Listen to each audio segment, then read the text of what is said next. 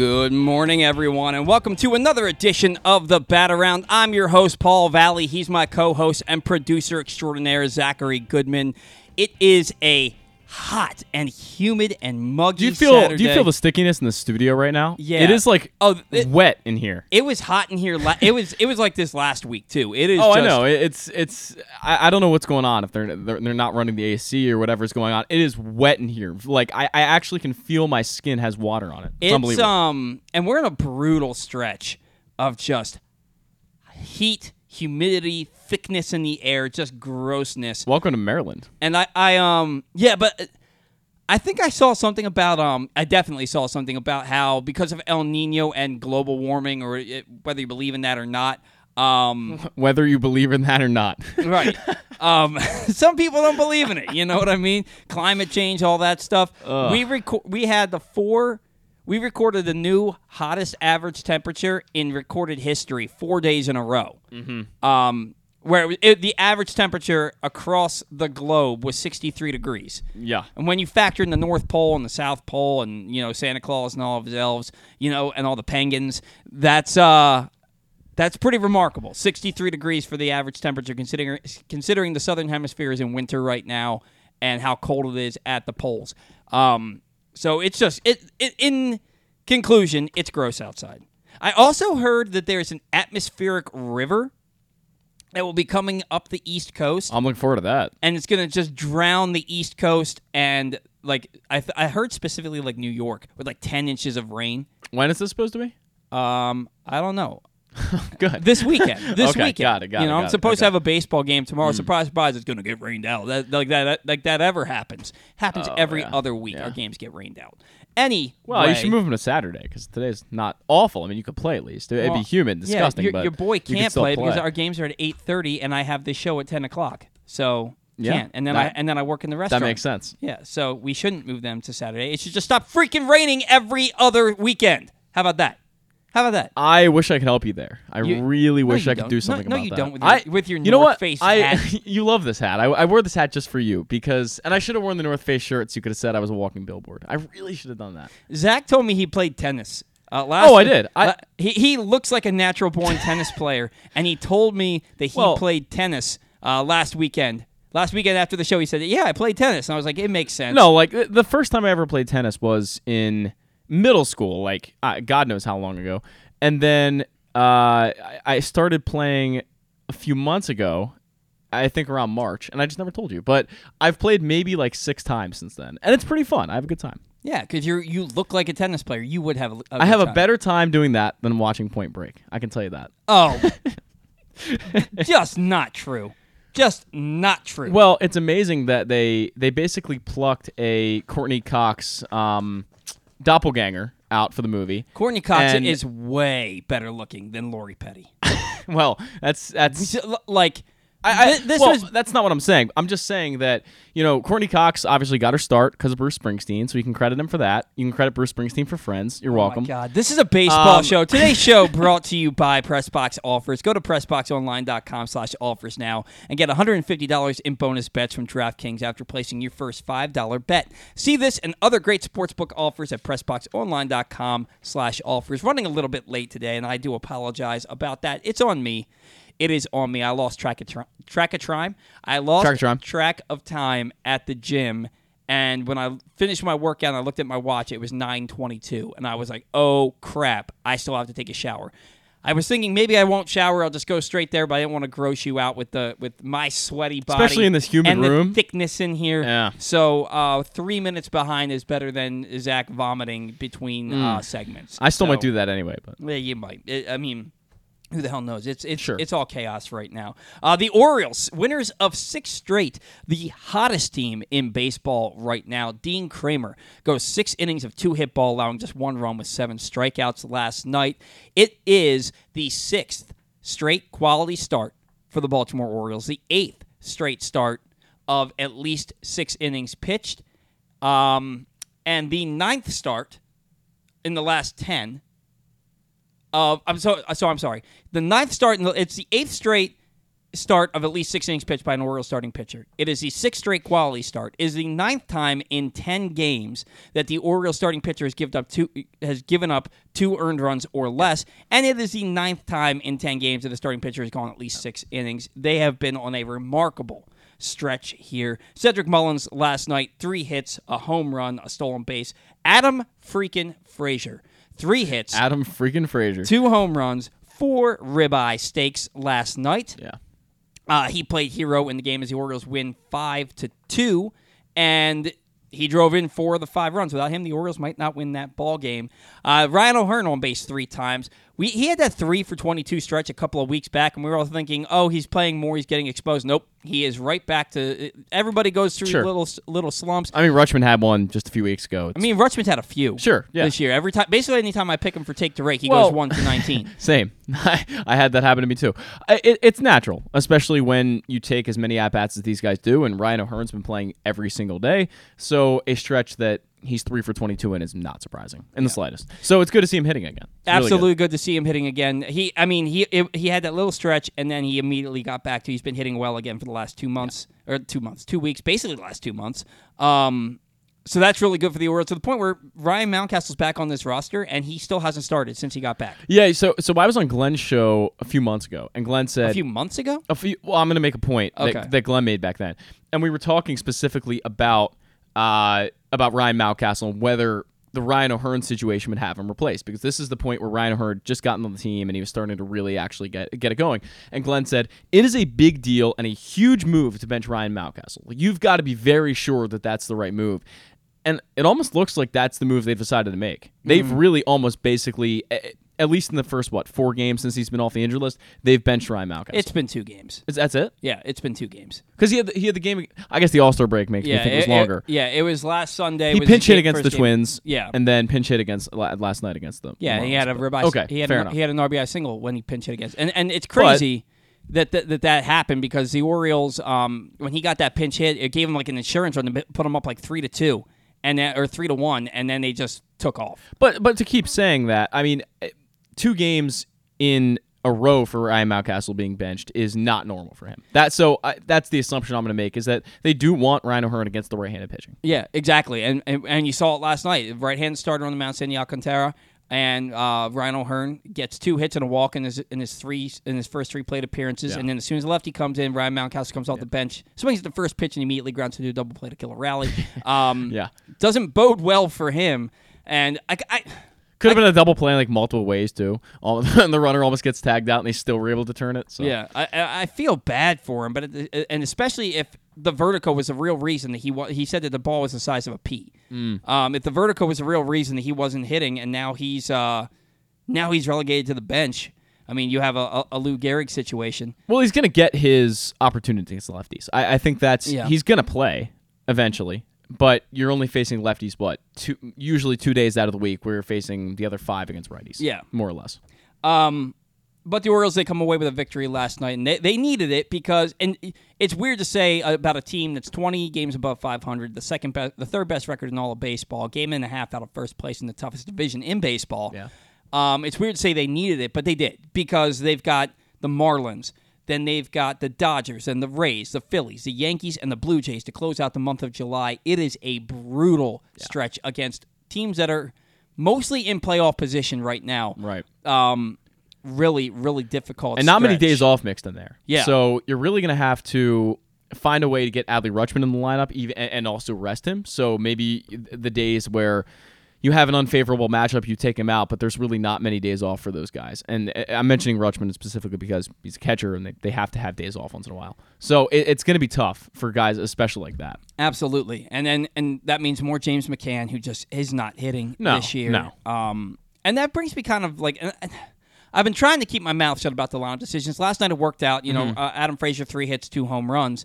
You got Colton Cowser on the roster. You've got Jordan Westburg on the roster. You feel like, especially coming out of break out of the break, that you would see your best possible lineup. And let's be honest about this. We can talk about how great Aaron Hicks has been since joining the Orioles.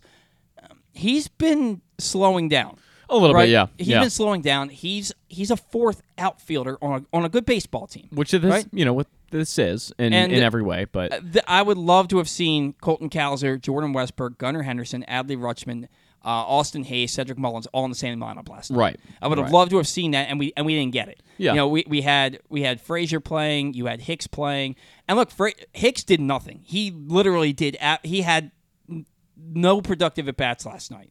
Uh, he came up with Mullins uh, on third base in his first at bat. He grounded out right to the first baseman, so Mullins couldn't Mm-hmm. score. I believe he he he did. I think he flew out weakly to left field in the next at bat. I think he struck out. Yeah. It just wasn't a productive night for him. You can see the other shoe dropping with him. You know, we kind of put he and Ryan O'Hearn into the same category Sure. as these guys are playing really well right now. When's the other shoe going to drop? O'Hearn, it hasn't. Hicks, it certainly looks like it's starting to. yeah. I really that's two straight games. And I know that it's a Sunday followed by a Friday because of the All Star break, but it's two straight games that Colton Cowser hasn't started. Right. And Right. he's not he's not here to not play, especially he's facing a right handed pitcher. Right. Play him. Just play him. I agree with that. I, I don't need to see Aaron Hicks in the lineup. Not defending Brandon Hyde, but I will say I believe I saw the stat that Adam Frazier was batting over 400 Adam against Frazier, Alcantara. Adam and he had Frazier, a I'm fine game. with. I'm, I, I was fine with that. I understood it. I, I'm fine with that. I don't need to see Aaron Hicks play every day. I, I agree with that. I, I think I'd have to look at more into the matchups and see what Aaron Hicks was hitting off of Alcantara in previous years and, and kind of look into what Brandon Hyde is actually making that decision for because there was Mm-hmm. probably a reason. Some analytics said maybe he hits the ball hard against them or he has a high OBP Oh, against was them or he whatever. was he was one for two in his One- career one against two. against Alcantara with What- two RBIs. Ti- tiny sample size. Yeah. So I, I didn't hear that, but I, I- it's on the MLB app. I Okay. look- I- they show So- the matchups before every game. That that's interesting, and that's not a huge sample size. So you got to wonder, I guess, why Brandon Hyde decided to make that move. He- I'd love to see Colton Cowser play, as would everyone else. Yeah, that's why he's here. Yeah. right. And Yeah. the Orioles, uh, by the way, six uh, six zero in the Colton Cowser uh, era. Yeah. Um, and, and and that's the thing is you want to see him play, and you know that Aaron Hicks is getting a start because of the fact I mean, he plays good defense. He's a good Sure. defender, but also because he was facing um, who pitched on on Sunday for Oh, the Twins. way too long ago. Um, was it Joe Ryan? I don't think it was Joe. or Ryan. maybe it was the day before. Um, I don't know. I think I- I got- I'm on it. maybe Hicks is homered in back-to-back games. I can't remember, but I know that he that he. Oh, we were. It was against Sonny Gray. It was. it was against Sonny Gray. It was against yeah. Sonny Gray, and he got a he got a base hit in his first at bat that, that helped that, Yes. that six run Yep. third inning Yep. against Sonny Gray, and he had been 0 for 13 in his career against him. So maybe, Right. and then he hits a home run the next day, and maybe Brandon Hyde saying, you know what, he's been defying the matchups recently. We're we're gonna we're gonna stick with him for a little bit. And I get it, he's got the big league experience. Colton Cowser needs to be playing every Yeah. single day, and I guarantee he'll be in the lineup today. He'll be in the, unless they're facing a lefty tomorrow. He'll be in Sure. the lineup tomorrow. I'm also just sick and tired of the matchups. You've got good players on your team. You now have a roster filled with guys who are who should be everyday players. Yes. They should be everyday players. Gunnar Henderson should play every day. Jordan Westbrook should play every day. Colton Cowser should play every day. If, you know, um, Adley Rutschman, Anthony Santander, they play every game. Cedric Yeah. Mullins plays just about every day. So I was going to ask you about that. Where are you on Cedric Mullins? Because first home run last night since what May 24th or 23rd, one, one of those two dates. I almost took him for take to rake last Oh, really? week. Okay. I, uh, because I had seen him the week prior. He remember when I told you on the show last week that I was about to text you like, when's the last time you saw Cedric Mullins hit a hit, hit a ball hard? And then he uh, two against the Yankees. and then and then and then he flew out hard to, to I think it was the center field it- like Right. on the next pitch right as I was about to text you that. And then he the next game against the Yankees, he ended up like stroking two doubles down the line, and, I, and I'm Yep. thinking he is really starting to heat up. I think Cedric Mullins is back to where he was before the injury. okay. I think he's back to where he was before the injury. I think he should be hitting. He, he should be um, playing every day. I wouldn't mind moving him back into the leadoff spot. I, I don't know. I don't love Gunnar as a, as a batting leadoff.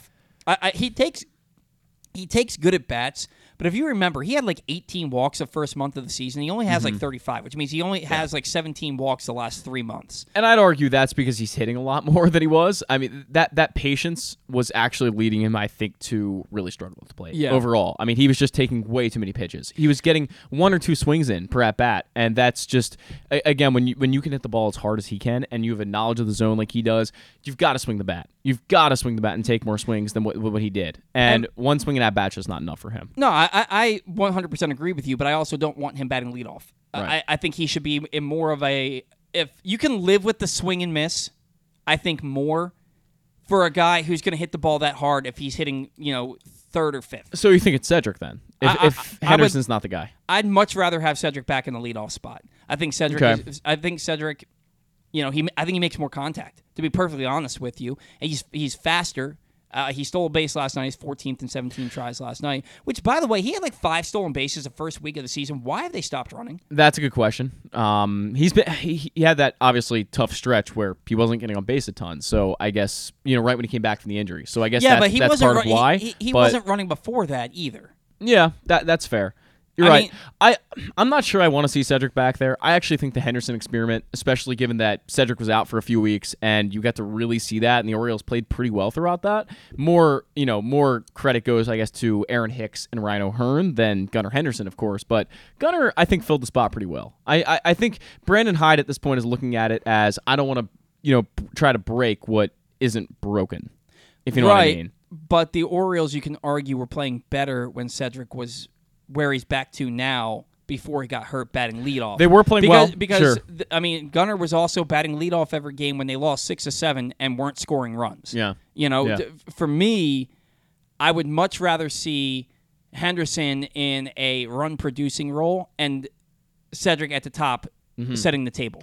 That, that, uh, if that that's that's a- that I- to me is a, if it ain't broke, don't fix it type of situation. I, I can't argue with that experiment at all because, and not not really an experiment because they've done it a lot. But if you revert back to that, what they what they kind of did at the beginning of the season, Henderson five, Mullins one, that makes sense. I, I can't Right, argue but with that. but then you look back at the situation now. You're still going to bat Rutschman second. You're still going to bat Santander third. You're still going to bat O'Hearn fourth. Do you want oh do you want Hays fifth or sixth? I mean Hays is one of the leading hitters in baseball. Three fourteen last night. Yeah. uh, is what he I think he ended the, the night with. So. It's a tough decision to make. I, Yeah. I was actually thinking last night as I looked at the lineup, why is your guy who has the best batting average and one of the top batting averages in the American League batting fifth? Right, Shouldn't he be in the two hole? And maybe you move Rutschman down a little bit. right. But they they they like the at bats that Rutschman takes. Sure, he's, he takes he's getting on base in the first. And the fact that he's a switch hitter. Yeah, and, and look, Gunnar takes good at bats too. There, there- there's no denying Gunnar. Gunnar's got a good eye and he takes good at bats.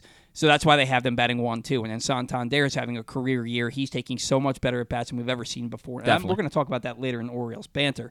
Um, it's an interesting thing, and, and we have Luke Jackson, um, senior editor for Press Box. He's coming into studio uh, in the 11 o'clock hour to do our midseason Orioles report. We're going to do that the entire second hour of the show, so really looking forward to that. Now, O's All Star game. Austin Hays, starting center fielder in the All Star game, he goes one for two with a single. Yep. Rutschman 0 for one. Um, Yennier Cano, he basically got five outs in his lone inning. Struck out two. Vladimir Guerrero makes a big error on a throw from Rutschman. It wasn't a great throw from Rutschman, but it should have been picked, and he doesn't pick it. And he also Yennier Cano had like two strikeouts that weren't called. Um, but a solid inning from him. Felix Bautista gives up the two-run homer that ended up losing the game for the American League All Stars. And it leads me to this little soft-ass reporter. Out, what's his name?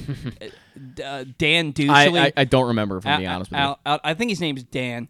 Um, this little chode of a man out in uh, out in Seattle who ambushes Felix Bautista, who's just in there holding a sign, get soaking in the entire All Star Game experience uh, at the right before the home run derby. And the guy goes up to him and he's like, "Hey, what do you think about the nickname King Felix? Doesn't that belong to Felix Hernandez?" He's like, "Yeah."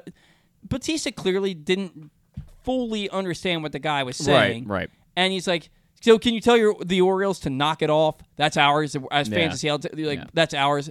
And luckily, this guy got blasted Mm-hmm. by his own fans, by fans across baseball. Well, I don't know about I don't know about that. No, I, I saw no, a lot of Mariners fans in, in his defense. yeah, but there was also a lot of Mariners fans that blasted him. No, it, I- it was it was I, I would wouldn't hope say so. that it was 50-50, but it wasn't like 90-10. Look, I, I'll be honest. This is something that doesn't get me necessarily worked up. It's just why do you got to be that guy? Right. I'm not. I wasn't worked up about it either, but the, it was something. It's something that everybody was talking about, Mm-hmm. and I'm not gonna. I'm not gonna call him King Felix because of the fact that his he already has a nickname. It's Right. the Mountain. Right. We all know his. And nickname is- nobody's really ever called him that. In the my Orioles. The. Orioles I- did.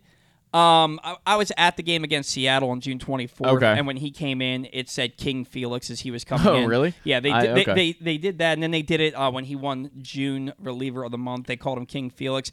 It's been twice. Okay. It's been twice, but everybody that follows the Orioles, uh, like we do, knows that his nickname is the Mountain. And I'm not going to just start calling him King Felix. I I am a person who believes that legitimate players, Hall of Fame caliber players who have nicknames, nobody should be called the big unit. It's Rand, that's Randy Johnson. Nobody should be called the Rocket. That's Roger Clemens. I mean, Okay, nobody. The fact that people call Gus Edwards the bus, I hate it. I hate it. One, because that was Jerome Bettis, and two, because Jerome Bettis played for the biggest rival, the Baltimore Ravens. Why are we calling Gus just because it rhymes with bus? No. Can we call him something else? Look, I mean, my, my take on all of this is a nickname is whatever to me. I, I really I really don't care. The, the principle of it is that the guy went up to Felix Bautista and uh, Oh, don't, don't don't you stifle me. Don't don't, don't you? I'm- I'm just don't, saying, Don't he- you don't you stifle me on my own show, bro? all, all I'm saying is that he went up to Felix Bautista and attacked him with something that Felix Bautista had no part in. That's Exa- the that's the That- problem. that's here. that's that's the point. Yeah. That that's the point. I don't give a, I don't give a damn about the nicknames aside from the fact that if somebody has had a legitimate Hall of Fame caliber career and they have a nickname that everybody knows them by, Mm-hmm. that's it's their nickname. But I'm not going to sit there and, and say the only one I'm ever going to bitch about is is Gus Edwards and Jerome Bettis. I don't want a Ravens running back to have the same nickname as a Steelers Hall of Fame running back. I, don't- I don't I don't I don't want that. But anything else, I don't really care. The what he did, what the guy did was totally inappropriate, and he deserved to get blasted the way that he did. Um, hmm, we got to get Stan on the line. We'll we'll call him in just a minute. I'll shoot him a text. Um, Enrique Bradfield. Wait a second, because I'm talking to you. Okay. Enrique, Enrique Bradfield taken 17th overall uh, by the Orioles Yes.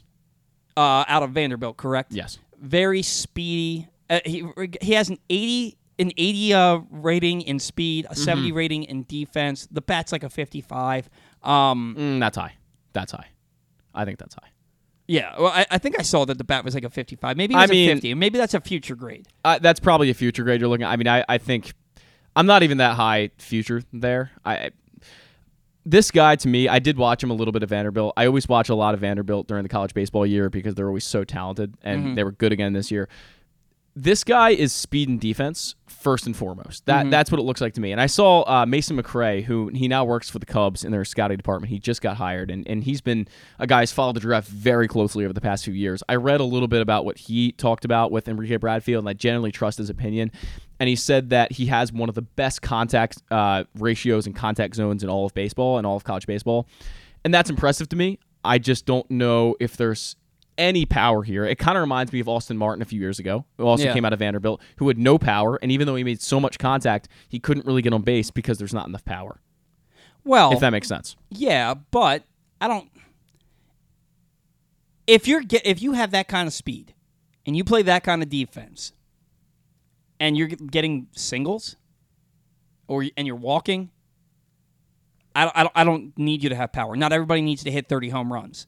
I, I, if you can get on Well, that's base, not the and- point I'm making, but but- uh, well, then what's the point you're making? I'm just saying that generally, again, for a guy like Austin Martin, who makes a ton of contact, he Right, but Austin least- Martin doesn't have anywhere near the speed. That No, he, he, he, he doesn't. But keep in mind, I mean, this guy was still a number five overall pick, still a really high first round pick, had a ton of tools, but really hasn't done anything. And his OPS is like 690 right now in uh, in AAA, I think it is, because he just hasn't really been able to get anywhere because the balls he's putting in play aren't hit hard. That Mm-hmm. that's kind of what I'm saying. Well, yeah, but the difference there is if Enrique Bradfield hits a ball that's not hit hard to the left side, he's going to beat it out. Okay, that's fair. You know, if if, if he knows how to bunt, That- that's it, fair it- argument. It blows my mind, and you can get Stan on the line now. Sure. Uh, it blows my mind that a guy that has the speed of Jorge Mateo doesn't bunt every game.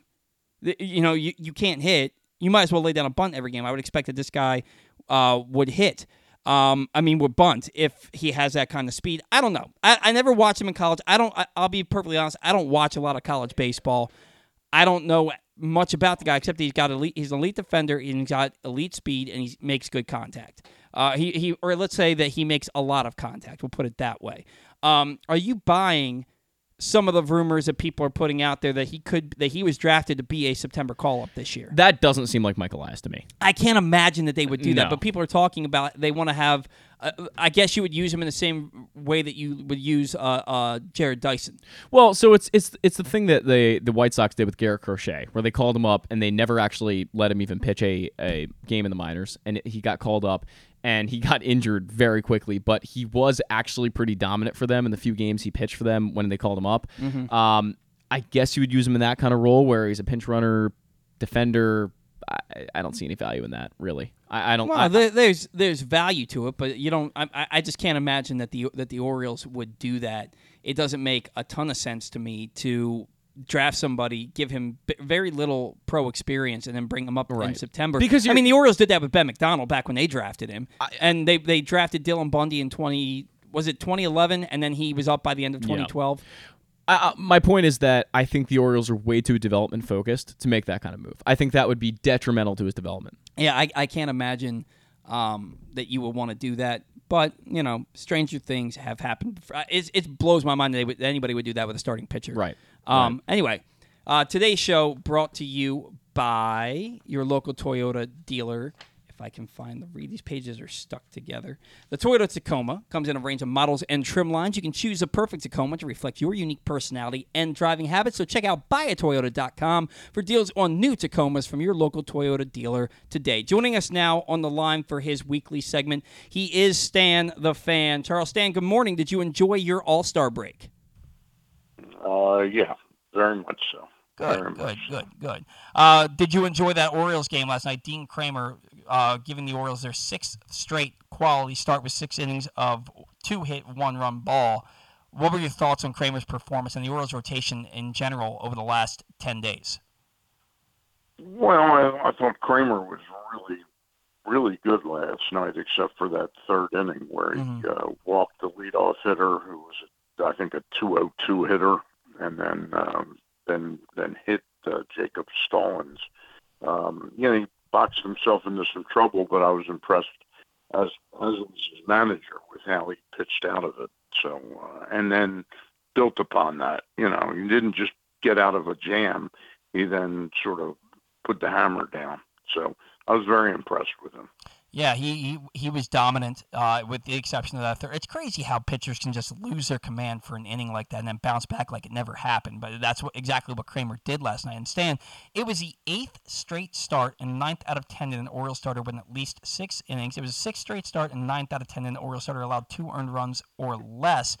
Is this starting rotation starting to show you a little bit more and give you a little bit more confidence as we head towards the dog days of summer and the playoff stretch here?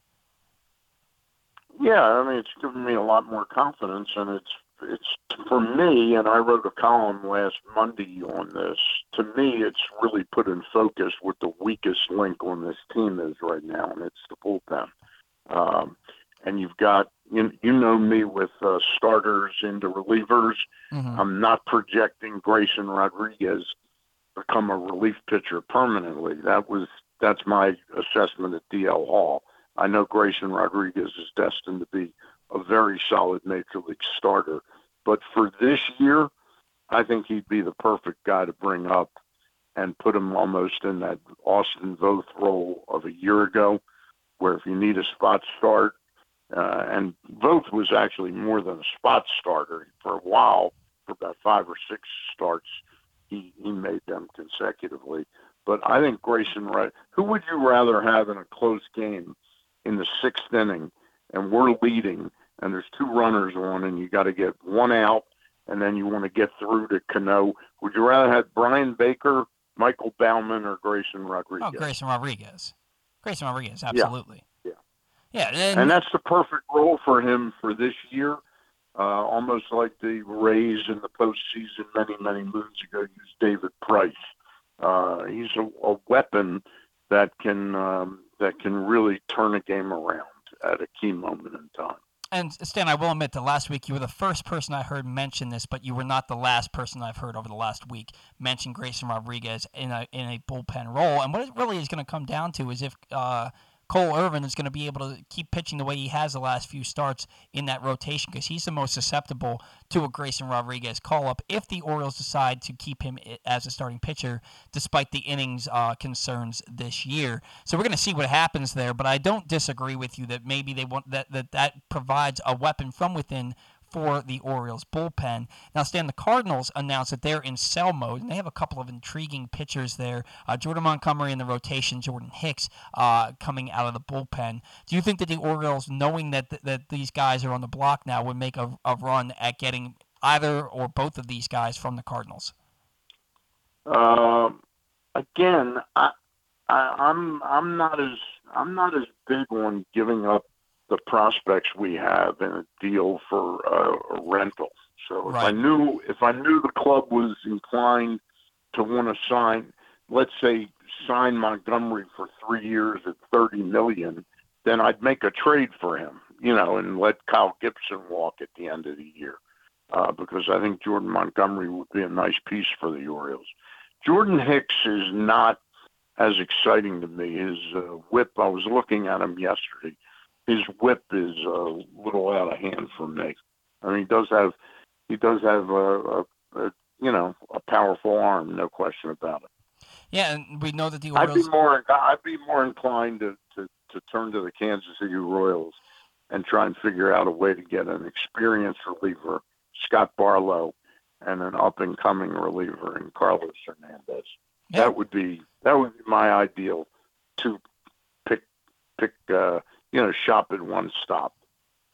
And honestly, Stan, now that the draft is over, that's should be Mike Elias's sole focus now is improving this ball club, whether it's through a trade or um, uh, I guess it would have to be a trade at, at this point. We're talking we're talking about the deadline, but um, Mike Elias's sole focus, and, and we we've been able to see him make moves in the past that didn't look great at the time. I mean, he was blasted for the, the Jorge Lopez trade last year, and ended up getting they ended up getting one of their top pitching prospects in Cade Povich and Yennier Cano, who's one of the top relievers in baseball, and was an All Star this year. So I trust that Who- he'll make. Who who was who was blasting him last year for that trade? He was he was widely widely blasted all around baseball for trading an All Star closer when the Really? team. Yes, he was Okay. when when he. Okay. When they were in the thick of a playoff race, Uh, he got blasted a little bit for the Trey Mancini. I, I think it was too. kind of the John Heymans of the world. Yeah, John Heyman, Buster Yeah. Olney, uh, Bob Nightingale, a lot of those guys kind of c- came after I the didn't Orioles. I didn't recall them. I didn't recall that, but I thought it was a great. You know, I, I saw that those the the the gravy that he's gotten on his mashed potatoes is Cano. I mean, that's Yeah. You know. So, anyway, Yeah, yeah, and it, it I thought it was a can, good trade. can I ask? Can I ask uh, Zach a quick question? of course, absolutely. You reference you referenced something when you were talking about Enrique Bradfield. Mhm. You referenced Darren Erstad. Uh, I did. no, No, I did not. Yeah. In what? Okay. I thought I heard Darren Erstad mentioned. No, Oh, well, I, I You did said not. somebody. Let's let's talk a little bit. Okay. Uh, He oh he was he was talking about maybe that pitcher for um was it the White Sox who came up? at- Garrett Crochet. Garrett Crochet. That's who that's who he was talking about. Okay. I, I, I you was. said you said Darren Erstad. You said Darren Erstad. That's why I looked up Darren Erstad. Okay. Garrett Crochet definitely came up that year. No question about it. Yeah, Okay. Garrett Crochet came up in 2020, uh, the COVID year, and never actually pitched Yep. in the minor leagues until he actually did pitch in Yep. the minor leagues this year. Uh, I guess on rehab assignment, but um, yeah, Gar- Yep. Garrett Crochet. No, but if you go back Is- and listen to the tape, you said Darren Erstad. Oh, okay, I, I don't remember that, but okay, thank. I, Uh, I, I guess I might right. have. And Stan, let's I was talk. just Let's, doing a double take, so I went through his record and saw that he, you know, he played in the minor leagues before he got to the majors. All right, maybe it's my hearing. I don't know. That's all right. It's, they do sound very similar. Now, uh, Stan, Enrique Bradfield, let's talk about him a little bit. Elite speed, elite defense. Um, the bat makes a lot of contact. Zach has concerns over the type of contact, the hard contact that he can make. How do you feel about this pick for the Orioles at number 17? And have you heard the rumors, and are you buying the rumors that the Orioles could potentially have him be a late season call up uh, as a defensive replacement and pitch runner? I've, I've never heard that rumor. And exactly who is he? Who exactly who is he coming in for to play defense? I, I don't know. I just I mean, saw that, people. that's at- a that's a ridiculous. The Orioles are. I I 100% guarantee you that Enrique Bradfield is not coming up to the major. Oh, I don't think year. he is either. But I did see people after Yeah, the draft. who, but who said that? How many people are saying that? I it, it, Stan, I can't remember the names. I saw it on social media from people who were who were dissecting the, the draft. I saw it on Sunday right after the pick was, and then on Monday more so. I mean, by by reputable baseball people, you know, I mean, like Heyman and Rosenthal or something. There, there's no way that has happened. No, I it, it, let, let me rephrase then. There were people that were that were following the draft were speculating that this was a pick that the Orioles could be. I didn't hear it from a reputable yet reputable source. It just was something that caught my Okay. attention Then then why are we talking about it? because it caught my attention, Stan. And it, it, it's speculation, and I thought it was Okay. interesting. That's why we're talking about it. Okay. Um, how do you feel about the pick? Uh, to be honest with you, we interviewed him yesterday on Glenn's show. Terrific guy, very bright guy.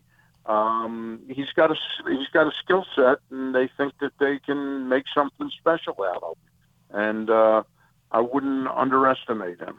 You know, he seemed like a very, very good guy. Uh, very, and from what I've seen, the few video clips I've seen of him, he really plays defense. He really steals bases. I think it's a worthwhile. Uh, I won't call it a risk. I think it's a, a nice pick at 17. Stan, what do you make? More importantly, I thought it was I thought it was great that they then pivoted and started taking pitchers after the second pick. You know, uh, this was a year, and I heard Elias during the game last night. I I videotaped the game last night so I could talk to Devo about how he did on the game, and um, Mike Elias was on for an inning or so, and he, makes it sound like, eh, it's just the way the board fell. Uh, you know that we took so many pitchers. It really wasn't a. I think they really they know they've got so many prospects right now. You know, uh, not clogging the veins of the organization, but they're they're in nice shape to take a year where they really invest heavily in some pitching arms. You know, and they drafted what thirteen? Zach, thirteen pitchers. I believe that was the number. Yeah. Stan, I, I, I wanted to ask about pitchers. Yeah. I wanted to ask about. Bradfield because if you look at two stats that I think stand out a little bit, a career 311 batting average over three years, that's a tad lower than you see a lot of guys have, especially 1st Mm-hmm. round picks. Uh, but it is the SEC, and he faced quite good competition, obviously, at Vanderbilt. But then you look at the number, only 15 career home runs in over 190 games. Does that concern you at all? Does the power concern you? Do you think he's going to be able to hit the ball hard and produce the, the exit velocities the Orioles really look for? Yeah, um, I you know I'm not a hundred percent sure of that, but uh, it's certainly something that would raise my eyebrows. But I think they feel that uh, there's some build, you know, that he can build up some strength too, and that exit velocity and home runs can come from that a little bit if they get his, you know, his. Look at look at Cedric Mullins. There's nobody in Sure. the world when Cedric was coming up that would have projected him as a a 20 you know hit No. hit 30 in one season and be pretty much a 20 plus home run guy. Uh, He didn't project that way. So I think Bradfield is an interesting pick. I'm very impressed with the kid though. Very bright kid. So uh and he feels very positive about the organization he's going to and the reputation they have as to being able to he's he's very aware of what he needs to work on you know? And I didn't see any kind of I didn't see any kind of like uh pie in the sky you know um where no I don't really have a, a major weakness. He knows what he's got to work on you know? Well, and the good news here is that the Orioles have a really productive uh, outfield, and their fourth outfielder and Aaron Hicks is also a very productive player. So there's no need to rush uh, Enrique Bradfield. They can develop him at their pace and make sure that he has checked all the boxes before they need to think about calling him up in the future. So that's that's a nice pick for the Orioles, in my opinion. A guy with speed and defense, and if he can become even a, a John Jay type of hitter, it's going to bode well because he'll be able to turn a lot of singles into doubles and a lot of doubles into triples. So it's it for me, it's exciting and something that we'll be looking for in the future. Now, in the immediate future, Stan, the Orioles they're in the midst of a stretch where they face the Marlins, Dodgers, Rays, Phillies, Yankees, and Blue Jays to close out the month. How tough is this stretch for the Orioles, and how much of an impact will this stretch have on what this team does at the deadline? Um, I'm not quite sure how it'll impact the deadline because that deadline is fast approaching. You know, I mean, we're talking about 10, 12 days. Uh, is is they, they have to really hone in on a couple candidates to trade for. Um, it's a it's a there's no question it's a tough gauntlet right now. But as I as I pointed out early in the season, you you might have been able. And now I have the Orioles at number two, which I didn't have at the beginning of the season. But you could probably take a handful, three, four, five teams that we really think have a good chance to win the World Series. But that doesn't mean that the next 12 teams aren't real, real good. And that's where I'd put, you know, Tampa and the Yankees and Toronto in that next pocket. Uh, maybe even Tampa and, and Toronto would be in the top five or six. But you know, it, it's it's a tough gauntlet, but it figures in Major League Baseball in this day and age. There's going to be a lot of competent teams out there. You know? Yeah, and the Orioles have proven that they can play with anybody. Uh, we saw that when they when they started that gauntlet in May, and they, they went toe to toe with the Braves, who were clearly the best team in baseball, and they went toe to toe with the Rays, and you know I, I believe that in that 22 game stretch they went some I, I can't remember off the top of my head, but they were well above 500 in that stretch that we called the gauntlet. This one looks a little bit tougher, facing teams that are all pretty much in playoff position right now.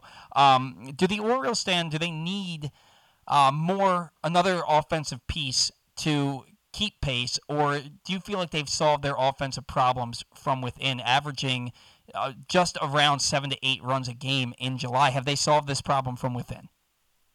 I, I don't. I don't see the offense being the problem on this team. Um, you know, they're quickly probably facing. We went over on a Glenn show yesterday the the possible candidates to be moved off the roster, offensive pieces to make way for that 13th pitcher again. Mm-hmm. Um, and it it really looks like Mateo's days are are possibly numbered. Uh, you know, you never know what can happen with an injury or something like that. But uh, to me, and I'm not just believe me, I, I got better things to do with my time than pick a vendetta with Ryan Mountcastle. I still think if I were really shaping this roster, we got three guys that can play first base, and Santander and Urias can play first base, and both of them can bat right-handed. I I don't see Mountcastle. I see the best thing for him would be to go down and be optioned to the minor leagues for three or four weeks. It's the best thing for him, and it's the best thing for the ball club. Yeah, I, I can see that happening. I think that uh, I don't know. I just feel like Brandon Hyde just maybe it's a respect thing. He he, he values Ryan Mountcastle as a person and as a player. And, and I'm know, sure I'm sure he has a great deal of loyalty to him. Yeah. But you know, again, the stakes have changed. Who do you think is really potentially a more important player for the next 30 days? Is it Ryan Mountcastle or Jorge Mateo?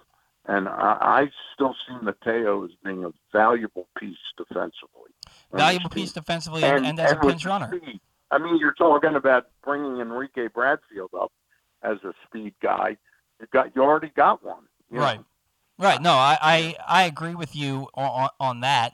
Uh, I just, you know, when Ryan Mountcastle is is at, at his best, he's a very productive player. I but uh, again, he hasn't shown us anything in the last two years that makes us think that this is going to turn around for him. So I don't disagree that maybe he needs a, a, a, prolonged stint in the minor leagues to prove that he belongs up here because there are players who have well, outplayed him and t- taken the spot, frankly. What's gonna What's gonna increase his trade value more that he goes down to AAA for 30 days and dominates, okay, and and sets himself up as hey teams like the Oakland A's and the Kansas City Royals would take a shot on him, or being up here batting purely against left-handed pitchers. And look what happened last night. They put him in against a left-hander, and voila, manager comes out and he's batting against a right-hander.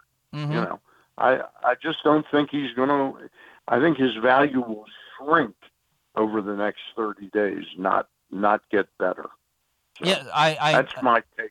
That's my take on it. I don't necessarily disagree with you. And the Orioles have, like you said, the stakes are higher now, and they've come to a point where this roster needs to have the best players available to them uh, on a nightly basis. And right now, you have to argue that it that those player, one of those players, is not Ryan Mountcastle. And if he's not in the lineup and he's not hitting, he doesn't provide you any value. So I definitely agree with you, Stan. Um, Yeah. What do you have coming up this week? Uh, Ross and I are going to be doing our Zoom at four o'clock on Monday, and we're going to have Mike Devereaux, fresh off of doing three games as an analyst on the uh, MASN games. Uh, looking forward to that. Really enjoyed Mike Devereaux's uh, analysis on during the game last night. It was a. I've always been a Mike Devereaux guy, so uh, it was nice to hear him call the game. All right, Stan. I, th- I thought it was I thought it was kind of interesting that uh, you know he wore number twelve, and who hit two home runs last night? number twelve, Adam Frazier. Number twelve, Adam Frazier. A little Absolutely. something going on there, I think. All right, guys. All right, Sam, We'll talk to you next week. All right. See you. That was Stan the Fan Charles, who has changed up the format for his weekly shows. Now, every Monday at 6 p.m., Stan will be joined by former Orioles pitcher Ross Grimsley and Pressbox's managing editor Luke Jackson to break down the latest with the Birds.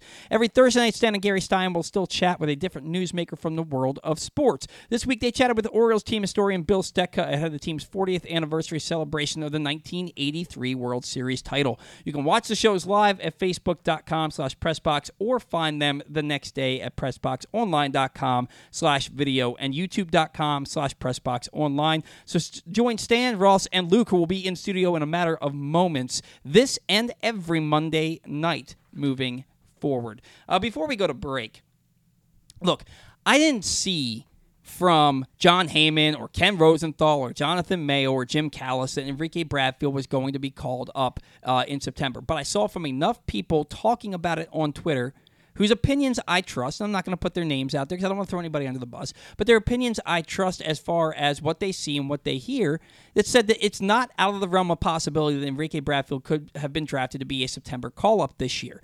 I don't think it's going to happen.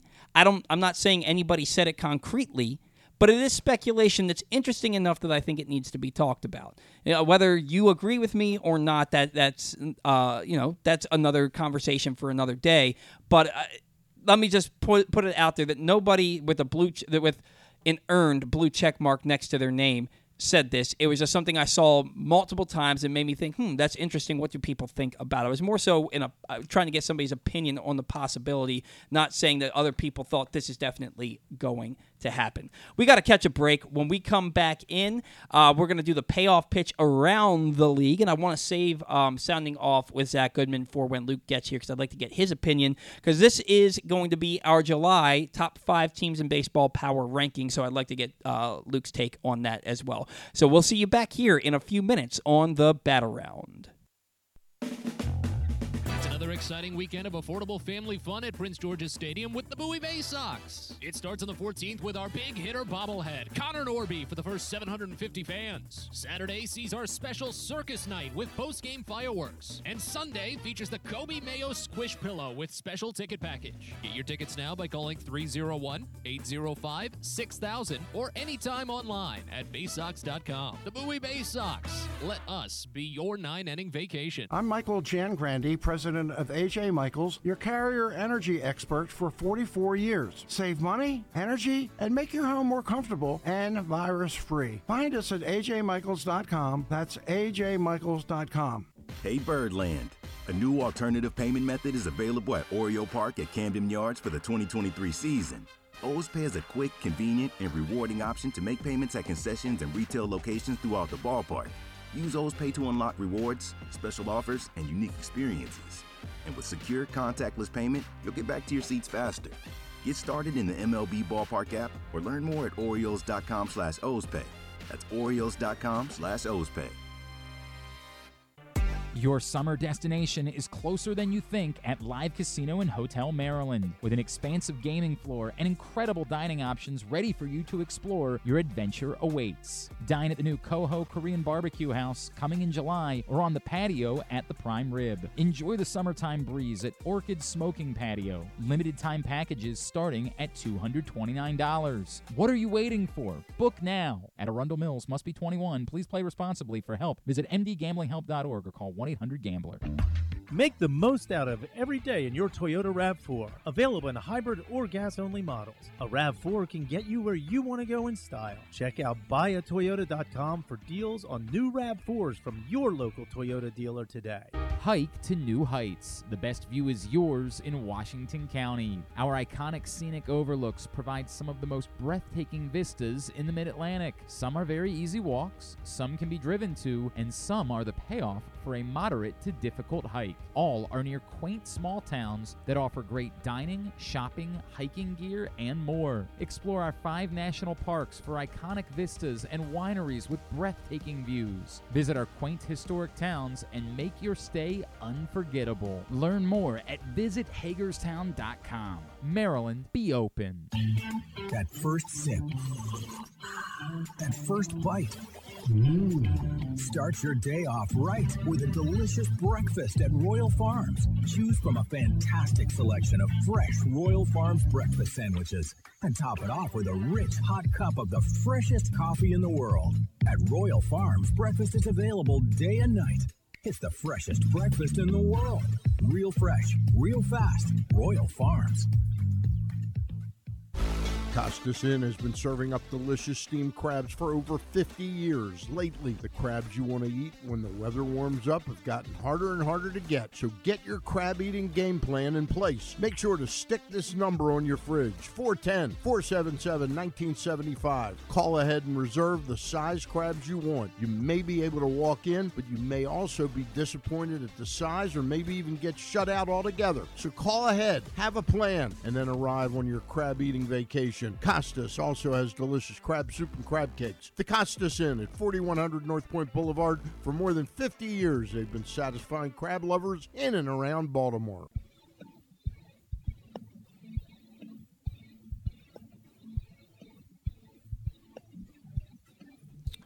Welcome back into the Round. Did you know the Press Box's Glenn Clark Radio is the definitive place to find the best daily discussion of Baltimore sports? Watch the show every weekday from 10 to noon at youtube.com slash pressboxonline or facebook.com slash pressboxsports or listen at pressboxonline.com slash radio. With podcasts available on iTunes, Spotify, or wherever you get your podcasts, you never know who might pop up on GCR.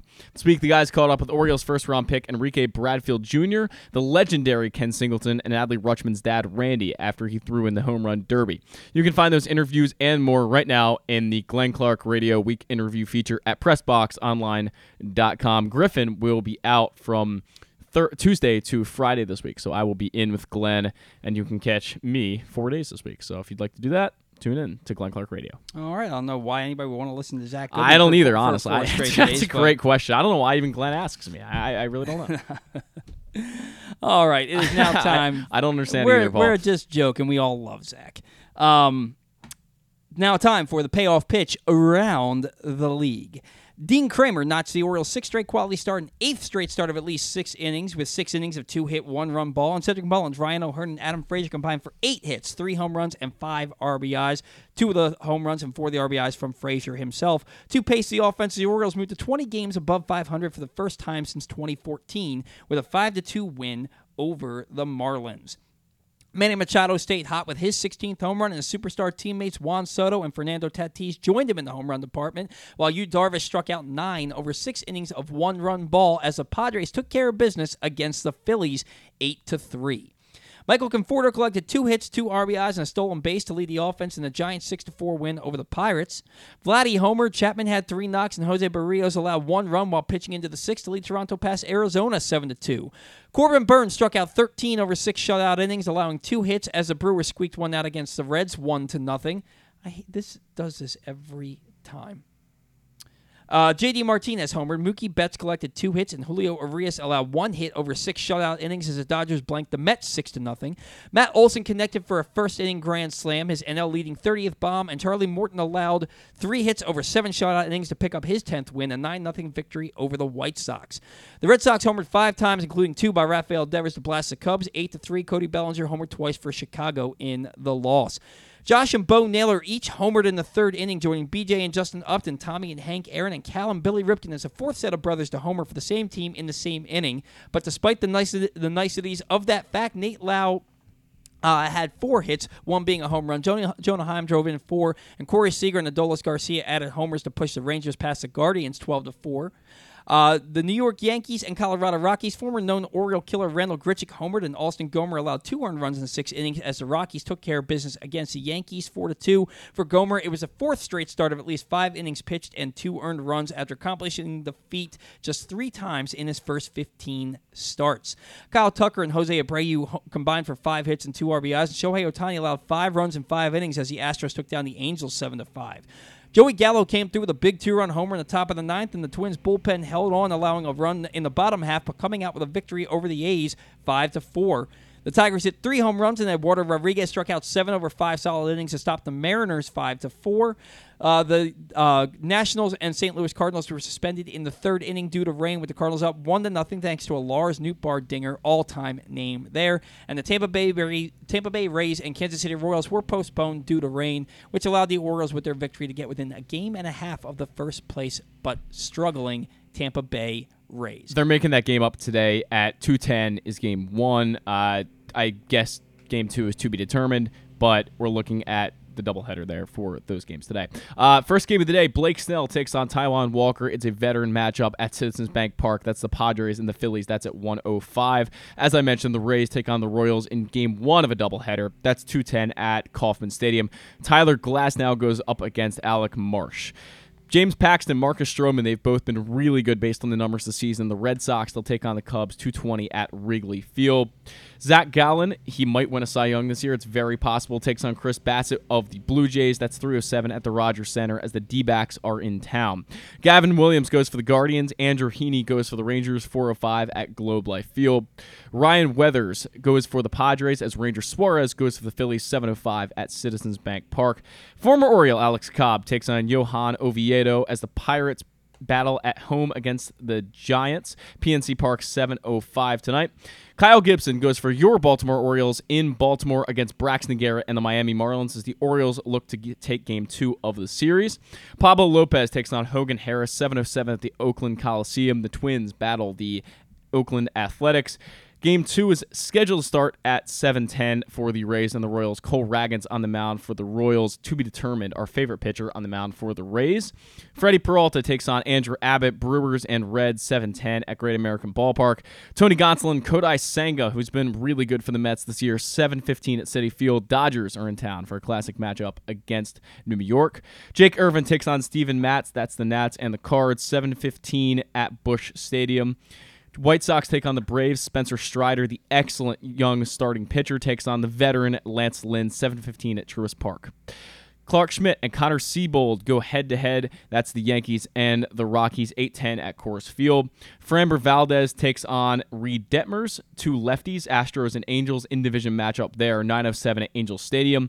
Michael Lorenzen, the former two-way player, goes for the Tigers. George Kirby, the second-year man, goes for the Mariners, 940 at T-Mobile Park.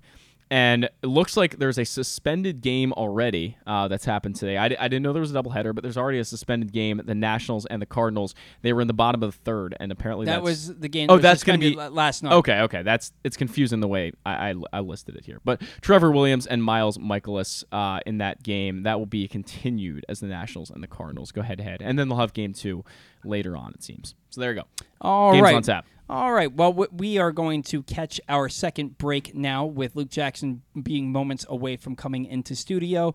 We got a long, a nice long Orioles banter segment with him coming up. So we're going to catch a break when we come back. Luke Jackson, uh, editor for Press Box, will be in studio. That's next on the Bat Around. It's a Maryland thing you wouldn't understand. Where the waves meet the shore, you will find Dorchester County. Hi, this is Jimmy Charles. When I think of Maryland, I think Dorchester County on the eastern shore where it's open for making memories. Dorchester County, it's a Maryland thing. For more info, visit www.visitdorchester.org.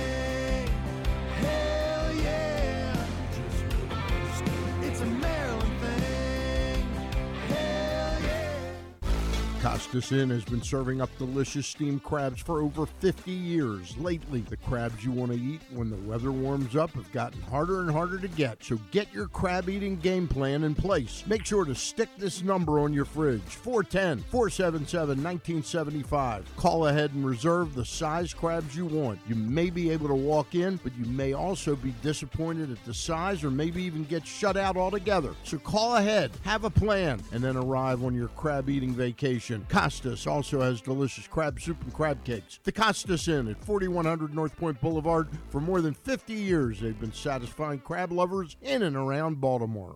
The All America Senior Game powered by New Balance will be back at Johns Hopkins Homewood Field on July 29th. The most decorated girls and boys lacrosse players in the country have been invited to play in what is the premier lacrosse event of the year. Every college coach wants their players in this game, and if you dream of being in this game, you start by trying out for one of your regional underclass teams this summer. The best against the best. Get your tickets now at allamericalacrosse.com. Are you a die-hard O's fan looking for the perfect way to show your team spirit? Look no further than Birdland Sports. Birdland Sports is a small business run by fans for fans. They offer a wide variety of unofficial O's merchandise from the Birds Are Coming tees to player cartoon shirts and more. And the best part, their prices are more affordable than the big guys. So head to birdlandsports.com and grab your gear today. Show your support for the birds with Birdland Sports. Soak up summertime fun in Charm City. Enjoy only in Baltimore festivals, mouthwatering eats, and endless entertainment. Cheer on the O's at Camden Yards. Pick crabs by the waterfront. Beat the heat inside a world class museum and make memories that will last a lifetime. Go to baltimore.org for more information and to plan your visit. I'm Griffin Bass, and I have the extraordinary, mind blowing, and life affirming pleasure of being the new producer for the absolute funniest, smartest, and most handsome sports host in all of Baltimore. Wait a second, Glenn, I'm working for you, not Jeremy Conn. If you're not listening to Glenn Clark Radio, here's what you're missing. He's Coach Kevin Willard. Glenn, thanks for having me. Baltimore Ravens wide receiver Rashod Bateman. Thank you, I appreciate it. He is outfielder Cedric Mullins. Thank you guys for having me. Mr. Marcus Williams, who's now with us. Man, appreciate it. Happy to be on. Ravens kicker Justin Tucker. Thanks for having me. Adley Rutschman. Absolutely. Thanks for having me on. John Angelos. Thanks a lot. Good to be with you. He is Gunnar Henderson. Thank y'all so much. Marlon Humphrey. Thank you, thank you, thank you. Taulia Tagovailoa. Thank you guys for having me. He is J.K. Dobbins. Thank you for having me. I had a great time. The great Ray Lewis. Always good to be on. He is Mr. Cal Ripken Jr. Good chatting with you. Watch Glenn Clark Radio at youtube.com slash pressboxonline and listen live at pressboxonline.com slash radio or anytime on Apple, Spotify, Amazon, or anywhere you get your podcasts. I'm Michael Jangrandy, president of AJ Michaels, your carrier energy expert for 44 years. Save money, energy, and make your home more comfortable and virus free. Find us at ajmichaels.com. That's ajmichaels.com. All electronic tolling is here to stay in Maryland, and DriveEasyMD.com helps you cruise a little easier. We're Maryland's tolling resource, home to E-ZPass, pay by plate, and video tolling. It's never been easier to pay your way. DriveEasyMD.com. We'll keep you moving.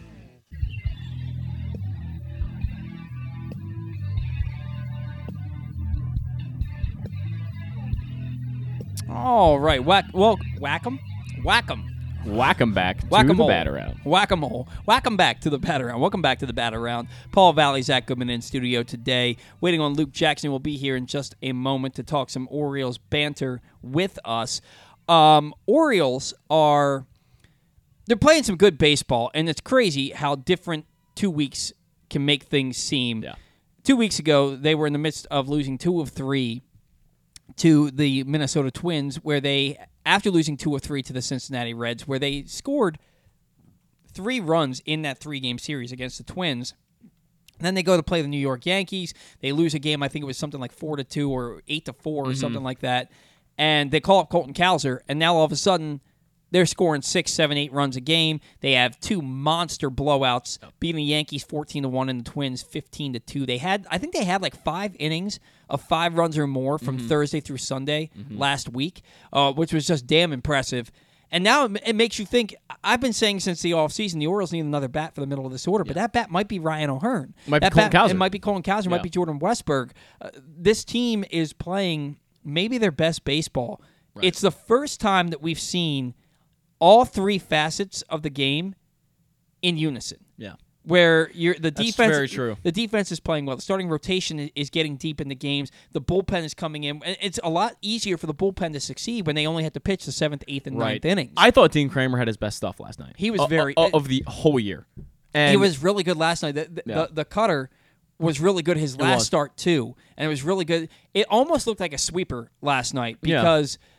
It seemed like maybe he was taking some velocity. It had a lot of movement, a lot of movement. He got Jorge Soler to look foolish. So I was impressed though, not not so much at the cutter, but at the fastball and changeup combo. And that's Mhm. what if you look at what the Orioles did for John Means and how they made him into a really productive starter. They've done it to a lot of other guys. Yennier Cano relies heavily off the fastball changeup combo. To me, you look at that combo from Dean Kremer last night, what he was able to do, especially with the changeup, so much better, so much better than what he was doing. You know, start one, two, three of the year. So I mean, it, it's a drastic difference to me. He's getting so many more swing and misses right now on the fastball changeup combo, and like you said, when you add a cutter in there, you add his 12-6 breaking balls in there. That's a really good combo. That's going to have a lot of success if he can keep locating the fastball and locating the changeup. That's that's what he did last night. That's why he was so good. And it's crazy because the cutter has now become a weapon for him. And it was a weapon for him last year. Yeah. But in 2021, when he was so bad, the cutter was what getting, kept getting him in trouble. And I believe a lot of his home runs he's given up this year, and he's given up 20, Yeah. uh, have come off the cutter. Well, especially can- same thing with uh, Tyler uh, Wells. uh, From a righty righty perspective, it can just cut right into the barrel. Mhm. You know, you're it, it cuts late, and that's where the guy, you know, it's going to go off the the barrel of the bat, um, and you're going to get bad results. Is, is what's going to happen when you leave a cutter in the middle of the zone. So that's un- the unfortunate nature of the cutter. It's it's better against you know a righty lefty combo matchup where it's going to kind of run into the handle of the bat for lefties most of the time. That that's at least the the way I look at it. Yeah, and if it's thrown correctly, where it starts at the middle of the plate and breaks out to the, uh, it breaks out to the outside box, outside batter, outside batter's box against a right-handed hitter, uh, it is deadly because it looks like a fastball and then it just moves away from the bat um, at the last second. But that's and that's also one of the reasons why it gets hit so well because the the tilt that you hold the baseball on is such a micro fraction of a difference that when uh, Luke, you can come on in. Yeah, it- it's such a micro fraction of a difference um, that it turns a cutter from being really deadly into Yeah. being really hittable, uh, and you really can't tell the difference unless you have become. You can close it unless you have become a master of throwing the pitch, uh, which is why when you when you see when you throw it incorrectly, you've seen Tyler Wells and Dean Yeah. Kremer give up a lot of home runs off of. the Paul, cutter. just FYI, our three shot is all messed up at the moment. So I, I can kind of get that ready as you guys get it going. But I'm gonna have Luke on just just on the mic for the moment. Uh, apologize about that. But the three shot is not showing any of our cameras. Oh, so we'll get that figured out. That's good. All right, Zach's gonna, So Zach's gonna great. fix that. In the meantime, uh, editor for Press Box, Luke Jackson is in studio. Luke, thanks for joining us today. How are you, man? Oh, thank you for having me. Sorry for being a few minutes late. I got started uh, like ten minutes later than I wanted to. I was down here. Mm-hmm. I was three to five minutes late for the show today myself, so we we got started a little bit later too. So no big deal. A lot of us running late today, and I don't take it personally because I am rarely on time in my life. But I'm I'm never like egregiously late. I'm never like 15 minutes late for something. late. I'm always fashionably late. Never more than three to five Not minutes. disrespectfully late. Yeah, Exactly. I Just uh, so uh, I'm I'm life happened late. Okay, you know what. I mean? There we go. Uh, so you're in here to do our midseason report on the Orioles, but before we get into that, Orioles take Enrique Bradfield, a center fielder Mhm. out of Vanderbilt with the 17th overall pick in the draft. Elite level speed and defense makes makes a lot of contact. We're not, we're kind of unsure about the hard contact that he makes. Your thoughts on Enrique Bradfield as a player and as a pick for the Orioles? Yeah, it was a little bit of a departure from what they normally done. Uh, but as I was telling somebody a few days ago, uh, when you're picking in the top five, it, it's like you're picking uh, a menu item from a five star restaurant. You got a lot of guys up top who can do it all. Mhm. Once you get down to the 17 range, there's probably going to be something about their game that um, that slides them down to that part of the draft, or they're like a 17 year old high schooler there's like requires a lot of dreaming on or something like that, and that's what they were looking at. They were probably looking at a lot of high school shortstops in that range. Uh, I know one went to the uh, Blue Jays one pick later, uh, and then you're looking at college players who, you know, aren't as highly thought of as college players who go up top, like Dylan Crews. Mhm. So, I mean, that's just part of it, and that's going to be, that's just going to be life for the Orioles in the draft from now on. You don't get Jackson Holliday at 17, so I I- don't know a ton about the player beyond what you know and what you know, um, just what I've read. Mhm. Um, I didn't watch much Vanderbilt on the SEC network this year, uh, so uh, I'm I'm just looking forward to seeing him at Aberdeen because I it's it's fun to have a guy who can apparently run as well as he can, and it's going to be about can he hit well enough to make the speed work and to make the speed game changing, um, and so we'll see. Uh, and there is, and I, I want to be um, careful in how I say this because uh, Stan got upset with me for it. But um, there was speculation from some fans on social media, and I say speculation from fans, nobody that's uh, that is like an official analyst or or draft specialist. Um, that Enrique Bradfield could be a September call up. I think that's completely out of the realm of possibility, but they're thinking spe- specifically 80 grade speed, 70 grade defense. Is that completely um, out of the realm of possibilities? I don't think it's out of the realm of possibility for them to think about it. Mhm. Uh, but I think as a practical matter, you have someone on the roster who basically does those things right now. Right. Uh, at least on the bases. Uh, and it creates a 40 man issue where he doesn't have to be placed, Bradfield doesn't have to be placed on the 40 man for three more years. Right. And you're going to start his clock this early. And as far as we can tell, you know, he, he needs some developmental time. Sure. Uh, for the bat. Uh, and I and another thing that on Bradfield, I'll trust this group with hitters. Uh, Mhm. They've earned a lot of rope, uh, and if they think that they could develop him as a hitter, I'm inclined to believe them. Uh, so yeah, I, I just don't I, I I don't see the need for it. Sure. Um, but I just from a developmental standpoint, I think that would be kind of unfair to the player. Agreed. And uh, let's le- yeah, but I, I don't think it's out of bounds to think about. I mean, if the guy has 80 speed, Mhm. then you know that, that, I don't think it's out of bounds to think of that about that on a playoff roster.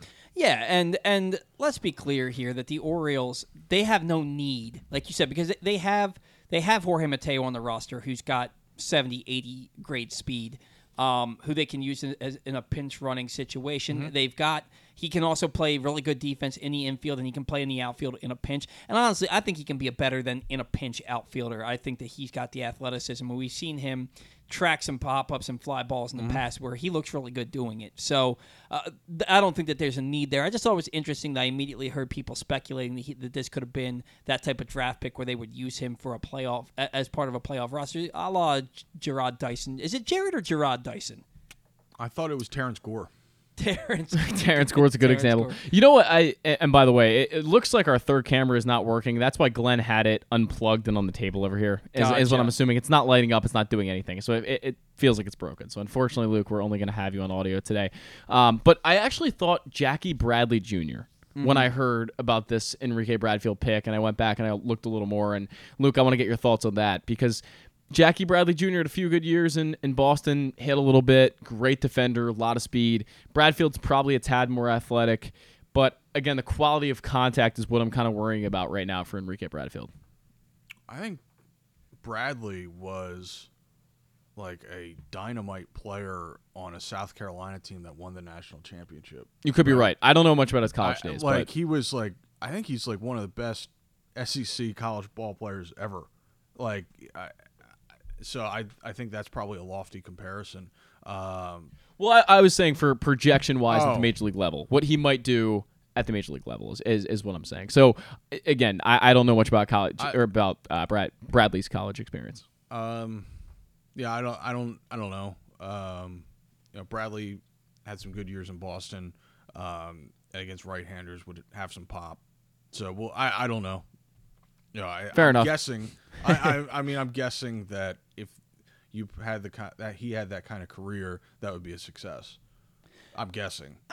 Well, if you're taking him in the first round and he ends up being a a guy who hits like 200, I, I don't know how much of a, su- success that is. But if he ends up Yeah. being a guy, like Bradley was better than that. So Bradley's Boston, be- right? Bradley's best year, he slashed 267, 349, 486. That was 2016, his only All Star year, and he clubbed 26 home runs, which I'm not sure I see Enrique Bradfield doing at any Yeah. point. I mean, that, home yeah, run, I wi- mean, home that's run a- wise. I, I mean, that's probably like a top three center field year that that season. Right. So, Uh, like, I mean, if if yeah, I mean, if Bradfield does that, then But the yeah. career slash line for Jackie Bradley is 225, 303, 381. And that's, I, I again, maybe under what uh, Enrique Bradfield might do in the long term. I'm just throwing out a comparison. I, I, I don't look at him as being a guy who I think that maybe with development he could turn into a guy who hits you know maybe ten home runs a year. Um, but I think you're looking at more of a, a slash hitter who's going to get on base uh, at a, at- who, who's going to get on base at a decent clip and provide you a lot of Sure. a lot of speed, a lot of stolen bases, a lot of havoc on the base paths. A guy who can you know turn routine ground balls into base hits and singles into doubles and walks into doubles with Yeah. because of the stolen base effect. And a ball into the corner might be a triple more often than it is a double. You know, it depending. So I- I don't. I won't pretend to know a lot about um, Enrique Bradfield. I don't watch a ton of college baseball. Um, but I think the pick is intriguing enough that I don't hate it. And when you look at what the Orioles have right now, when you when you factor in Hays, Mullins, Cowser, Santander, and Hicks on the current roster, Heston Kjerstad's going to be coming up uh, so- sooner rather than later they have a little bit of time where they don't need to rush this. They can develop Right. him exactly the way they need to develop him and get him up when he's 100% ready to be at the big league level instead of bringing him up early out of need because they're not Right. going to have that need. Um, at least it would seem anyway. So that's uh, something that's certainly interesting to keep an eye on. And it's nice that the Orioles are in a position where their first round draft pick doesn't need to be ready and be a boom Undoubtedly, pick yeah. in two years. It, it's interesting though if you look at the draft, they took all college players besides one guy, and that's an interesting approach. And, and I guess the pro- approach that Michael Elias has generally took over the past few years. Um, you know, you look at Gunnar Henderson was uh, one of the higher high school picks he made, and then of course Jackson Holliday at number one last year. But it's generally been college heavy drafts for Michael Elias Sure. because he needed to, of course, expedite the process of the rebuild by getting guys who were closer to ready to the major leagues. And I view Bradfield as another one of those guys who is probably what two years at most, two and a half years away from the major leagues, given that he hits the way the Orioles probably expect him to. And I think they got their guy, by the way. I, I think this is a guy the Orioles really wanted. Michael Elias said that they had him higher than 17, I believe, Mhm. on their board. This is a guy they clearly wanted and, and have a lot of stock in. And one thing I was going to suggest to Luke, and I don't know if he, he agrees with this, and, and Paul, you as well maybe the development of Cedric Mullins and the way all they've gotten out of him, out of a predominantly speed and defense based player, uh, made them think that they could do something similar with Bradfield. It's it's a it's a possibility. sort of the inverse of the Yankees taking Spencer Jones because they were comfortable with their uh, track record uh, developing big college outfielders. Sure. Yeah. So, Yeah. You, know, you could be right. Yeah, uh, you, you could be right. I, I um, Cedric Mullins was a Dan Duquette pick. Sure, but that, I, I would I would argue they've developed him for the most part. I- Yeah, yeah, you you could that's that's a fair argument. When he got called up in 2018, um, he had developed, and then he was he was in in 2019. He was just so bad. Right, He, right. he got demoted from the major league roster to AAA and from AAA to AA, and then in 2019. Um, and 2020, he he came back and looked to be a solid player for them. Right. Uh, I'm sorry, not 2019. 2020, he came Yes. back and was a solid player for them. And then 2021, we know that season was magical. And that, I do do think that that has a lot to do with the Orioles' development as it currently stands. So it's a, it's an interesting thought and one that has merit for sure. Now, before we get into things, and actually, you know what, we're going to get into this right now. Uh, I want to talk about some some grading here. We're gonna let's grade the Orioles their midseason report card. All right, and we're, we'll start with Luke since he is the uh, guest on the Mm. show and the expert in my eyes. Um, start with the with the starting rotation. What is your grade for the Orioles rotation as a whole? Oh, how about B minus? B. And what are your thoughts behind that? Well, I think for the most part they've done what they expect the club expected them to do, which was keep them in ball games, keep them engaged in ball games till the middle innings, until uh, they can piece it together in the bullpen, uh, till they get to Felix. Um, not quite enough innings out of that group and a few too many blow up outings. Mhm. And so that so the, the starting rotation over the past six games has been really really good. They're going to need that to continue uh, in the second half because they do have a tough second half schedule, uh, and they need the rotation to be a little bit better uh, than it's been so far. But they've predominantly used six starters to this point, uh, and they're all healthy. Uh, they're they've all been able to take the ball every fifth day, and in today's baseball, there's a lot to be said for that. Yeah. there's a lot to be true. said for a Dean Kremer who can reliably take the ball every fifth day. Yeah. There's a lot. I mean, and I will also say that the development of Kyle Bradish has been uh, one of the big bright spots for me of this first half because you look at when he came back, once he got into a rhythm after the shin thing, Mhm. he's been one of the best pitchers in the American League. No doubt. Yeah. Since then. No doubt. So that's been great. Um, I think uh, we'll have to see where Tyler Wells' innings go because he wore down last year. He's Mhm. already passed his innings uh, count from last year. Hopefully, he uh, remains fresh throughout the year uh, because they're going to need him in the second half. Uh, I guess the big disappointment that wasn't necessarily a surprise because he's like 23 years old and he was injured last year was Grayson just not looking ready. Right. Uh, I mean, he showed flashes, but he didn't quite uh, look ready. Um, hopefully, he's making progress down in AAA uh, because uh, I think they're they're certainly looking at him. Maybe who knows in a bullpen role down the stretch with his innings, Mhm. and to be a big part of their rotation in 2024. So we'll see where that goes. But B minus seems about right. They've mostly kept the the team in, in ball games, and this isn't a rotation making a ton of money. Yeah, and and Stan mentioned the idea last week to us on the show, and he was the first person I told him he was the first person to say it to me, but he hasn't been the last one I've heard since then. Uh, that Grayson Rodriguez could be slated for the bullpen to Sure, close out definitely. the year, and it makes a lot of sense. And he has been absolutely shoving at AAA. His ERA is right around two. Still f- a few too many walks. Yeah. And I mean, I'm sure when he walks guys down there in the back of his mind, he knows that, oh, that guy probably scores in Mhm. the big leagues and that sort of thing. But apparently, the start he made, the second to last start before the break, where he struck out 12 and or 13 in six innings or whatever it was, apparently he looked like Grayson Rodriguez. Yeah, and didn't walk anybody in that start. And that might have been the first time where he lo- really looked like that since his injury. Mhm. And th- and the big issue with Grayson, and this isn't the Grayson I saw in the in the minor leagues, but the big issue after his injury was the command, Mhm. and that the command just wasn't the same. And you saw that in the major leagues, falling behind hitters, 2-0 counts, 3-1 counts, uh, and getting into predictable situations. So he's got to get ahead, and if he does, he's got wipeout stuff. But if you fall behind constantly, doesn't matter how good your stuff is. Yeah, no, I, I agree with that 100%. And he, he did get a uh, short start last Sunday, uh, three innings Yeah, where he right. also didn't give up anything. Um, and Michael Elias on the broadcast last night was talking about how he could be close to a, another promotion, um, which will I think will ultimately help this team. I think he's gotten that confidence that he didn't have when he was pitching at the big league level Sure. the first half of the year. Um, so I think that he's gonna maybe come up and maybe start to look like the Grayson Rodriguez we expected him. There's, so. gonna, I there's still so. gonna be Hope so. growing pains for him, obviously, because he's so young and he's a rookie. But I think he'll look a lot better the second time around. Yeah, Zach, you're great yeah. for the rotation. I'm gonna also go B minus. I think that's a fair grade. Uh, and and the reason I, I would probably go in the C's, but as Luke kind of mentioned, they're getting every single thing out of not a ton of overall talent. I think. I mean, you look at Kyle Gibson; he's performing much better than I think most people could have predicted, and much Mhm. better than he did last year. To be fair, Kyle Bradish, I, I think you're kind of getting out of him what I expected. I thought he'd be good, really good this year, and he has been for the most part. Uh, Dean Kremer, I think you're. uh, You look at a start like last night. I think you're getting more out of him than could have been expected. There's a number of guys in this rotation, um, and not even you know even the full time guys such as Grayson Rodriguez or the non full time guys, I should say, um, who have given you really good starts here and there. I mean, there were a few really good Grayson Rodriguez starts. So they're getting what they can out of not a ton of talent, and I like that. So B minus for them.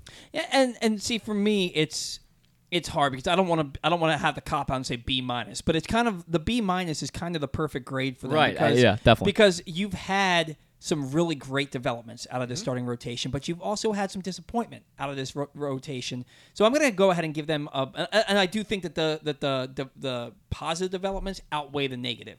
Oh, And undoubtedly. So I'm going to Yeah. go. I'm going to give them a B minus. Also, Kyle Bradish, his last 13 starts of 2022, he had a 3.23 ERA, Mhm. and he looks just as good, if not better, this year. He has been consistently good for about two and a half months now. Yeah, I even think it's fair to say that Tyler Wells is playing far, or pitching, I should say, far better than expected. I Yeah. mean, a- again, a, a reliever in previous years had a few starts mixed in. Now a, a legitimate full time starter that has one of the lowest whips in baseball. I That's mean, impressive. I, I mean, you look at what they're getting out of two Rule Five picks this Right. year Mhm. in Santander Exactly. and Exactly. Wells. I mean, you're looking for you know value anywhere.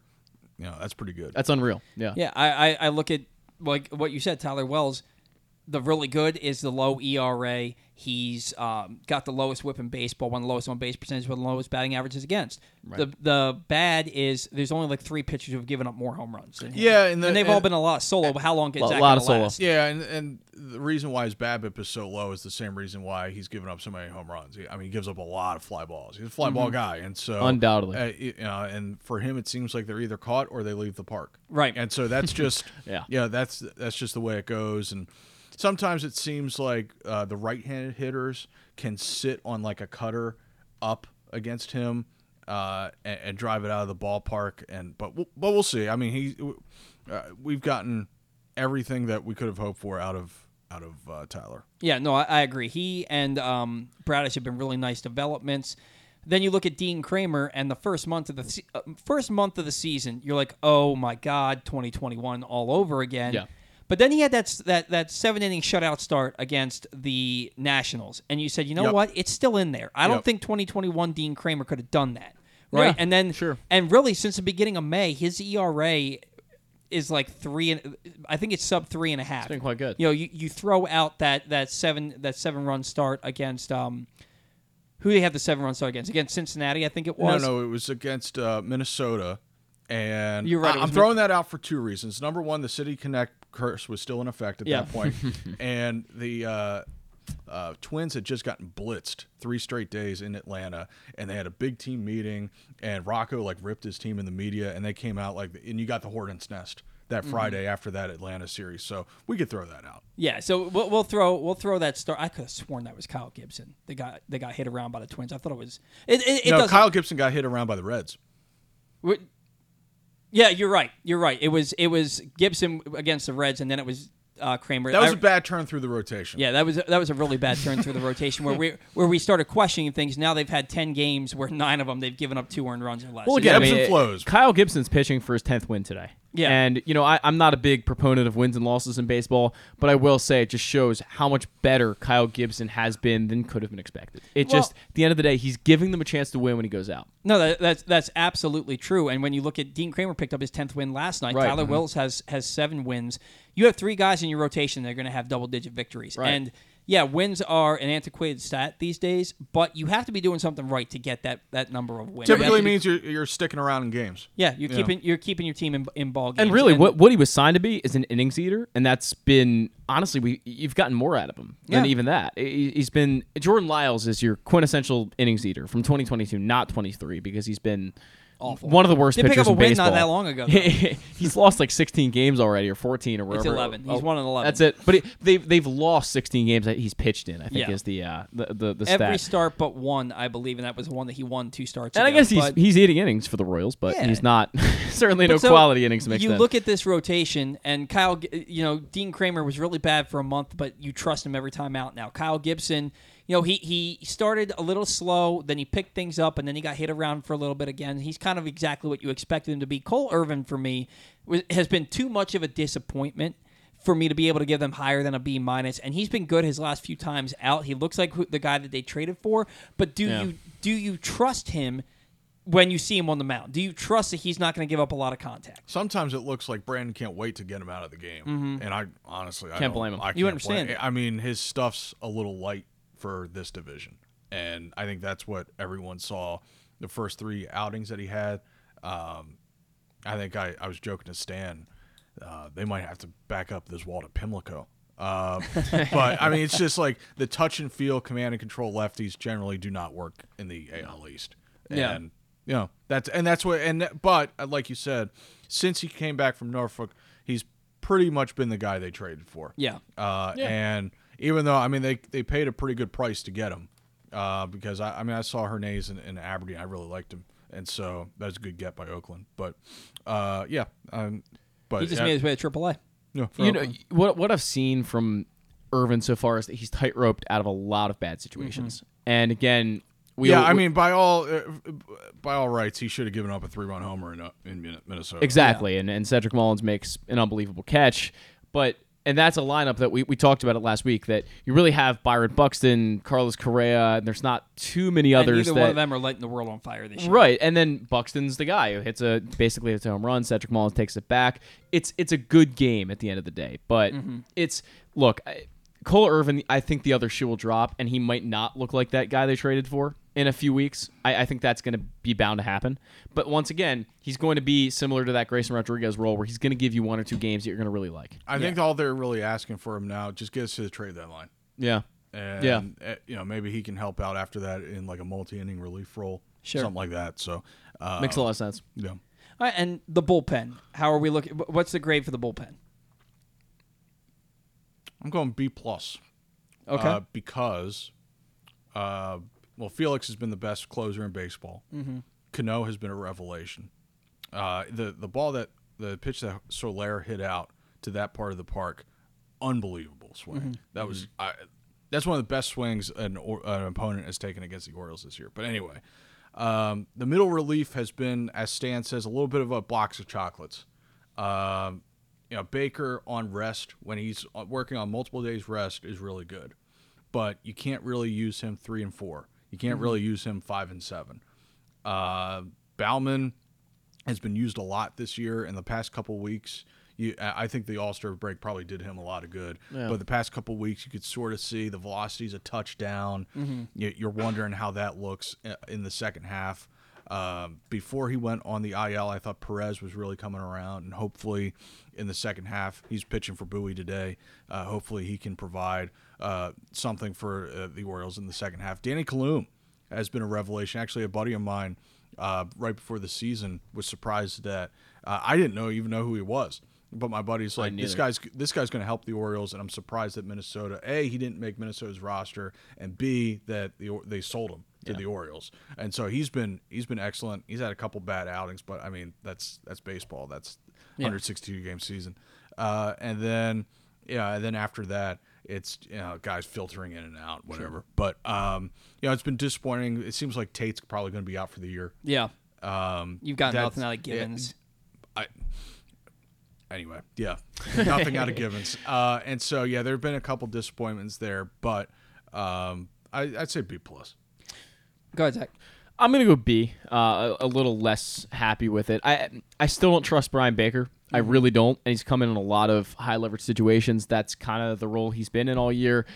You might get a good outing from him here and there. You might get a bad outing from him here and, And, there. You, and you don't for really, me, yeah, it always seems like how much rest is he working? Right, on? and- and like if you he's said- work- yeah, if he's working on multiple days rest, he's really good. He Exactly. had great stuff yesterday. Right. uh, and uh, you know when he's you know been used a lot, you know you, d- you don't get the same Yeah. stuff, and it's like for me with a reliever, if you can't go three and four, like what like. Not not what are we doing, but you know your value is less. if they had a guy in place that was not Bryan Baker or Michael Baumann that could pitch the seventh inning or eighth inning, and I think you know, that's what that's, they'll that's go not after. Cano. That Yeah. li- like a Scott Barlow that Stan keeps mentioning, that wouldn't be a horrible move. They need that guy who's far more reliable than Baumann and Baker are going to be. And until then, I'm going to give it a B.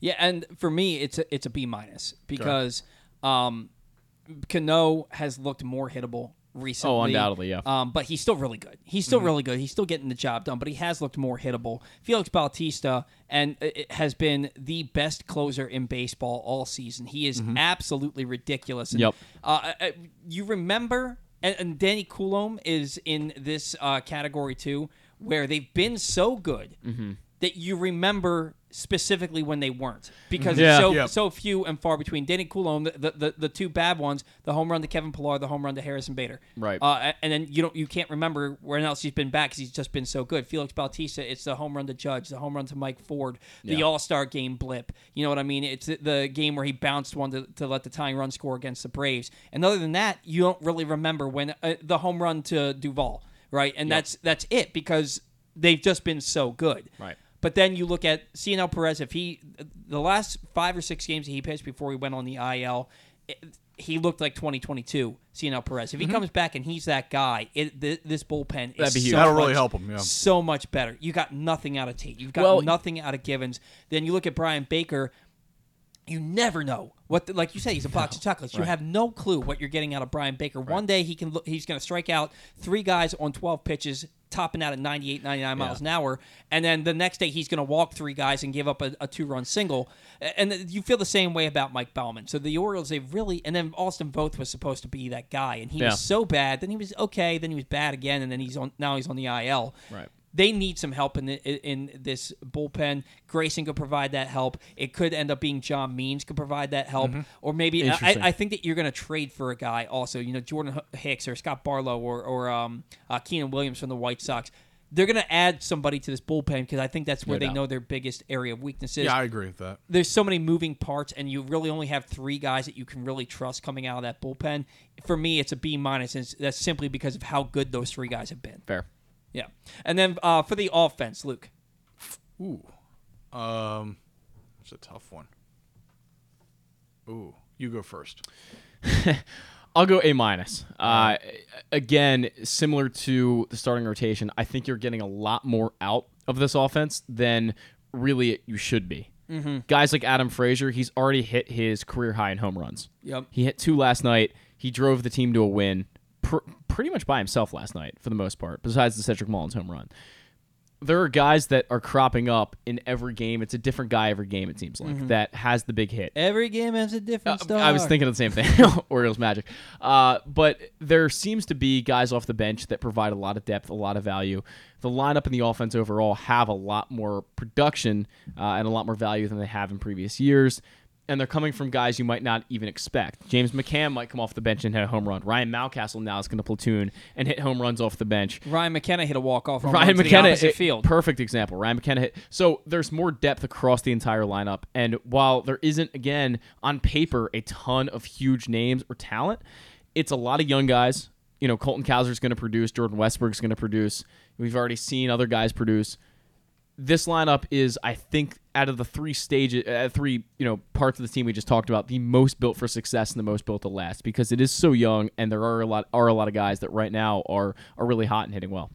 Yeah, I don't disagree with anything you just said. That sounds about right. Uh, a minus. I like that. I like that. They're getting standard issue seasons out Yeah. of uh, Santander. Uh, they're getting a career year out of Hays. I was going to say an Uh, overproduction out of Hays for the uh, most they're part. getting a uh, standard issue season out of Mullins, uh, and uh, we'll see how um, Rutschman's season evolves. It's hard to catch in Baltimore; just it's so Mhm. hot, um, and we'll see how many you know, full days off they give him and that sort of thing, um, and try to get his bat uh, to the finish line. But um, yeah, I, I think that that sounds about right. We'll see how Cowser mixed in, mixes in throughout the second half. Uh, we'll see uh, how Westburg mixes in, uh, in in the second half. They've gotten more power than certainly I think they thought they were getting out of uh, Frazier. Yeah. uh, which is uh, good. Uh, don't forget, Mateo carried them in April. Yeah, uh, You know, right. Don't forget, don't forget that he was. Like I said, it's um, a, it's a different guy at every turn, really, who's making yeah. a difference. Yeah, Ryan O'Hearn uh, has been a revelation. Uh, I did not have Ryan O'Hearn exit velocity merchant on my bingo card before the season, um, uh, but and he's he's really stepped up because they've needed him to because Mountcastle hasn't been very good. Yeah. um, and so to get his bat O'Hearn's back going against right hand pitching has been big. Um, I'm I'm sure I'm, I'm Aaron Hicks.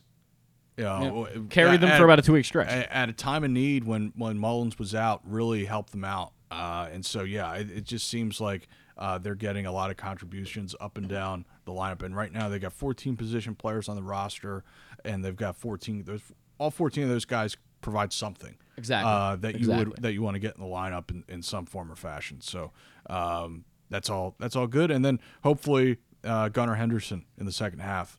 Um, you know, it, it keeps on getting better. So yeah, that sounds about right. For me, it's a B. It's uh, I, I can't go A minus. I can't go B plus. It, Okay. it, it's a B because I mean Jorge Mateo became unplayable by the third week of May. Okay, and, and he was playing every day still. Ryan Mountcastle, uh, th- the only reason he's still on this active roster right now is because how much Brandon Hyde loves him And his history, to be and, and, you know, and what he did as a rookie, and- and the, the hard hit um, ratios that he has. He hasn't done anything to, to be able to remain on this roster. You're hoping it was just the vertigo and he can come back and finish the season strong, but Right. I have to see it to believe it because it's been two years now. Um, and then I look at Adam Frazier comes through with a big hit.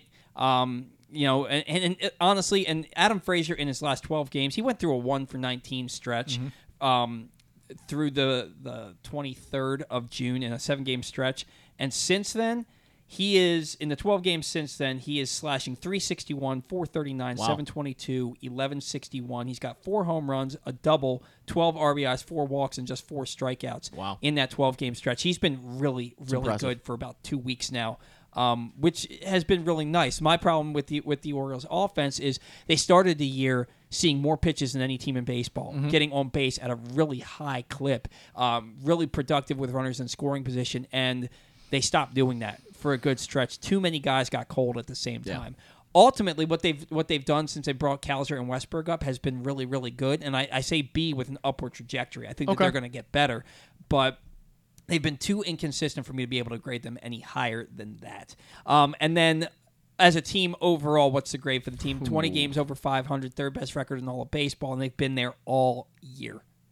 A plus. Yeah. I mean, they're Yeah, 20 games. They're 20 games over 500 with like a 70 million dollar payroll. It's one of those sum of the parts situations. I was about to say that. Right, like you're not going to get the strongest.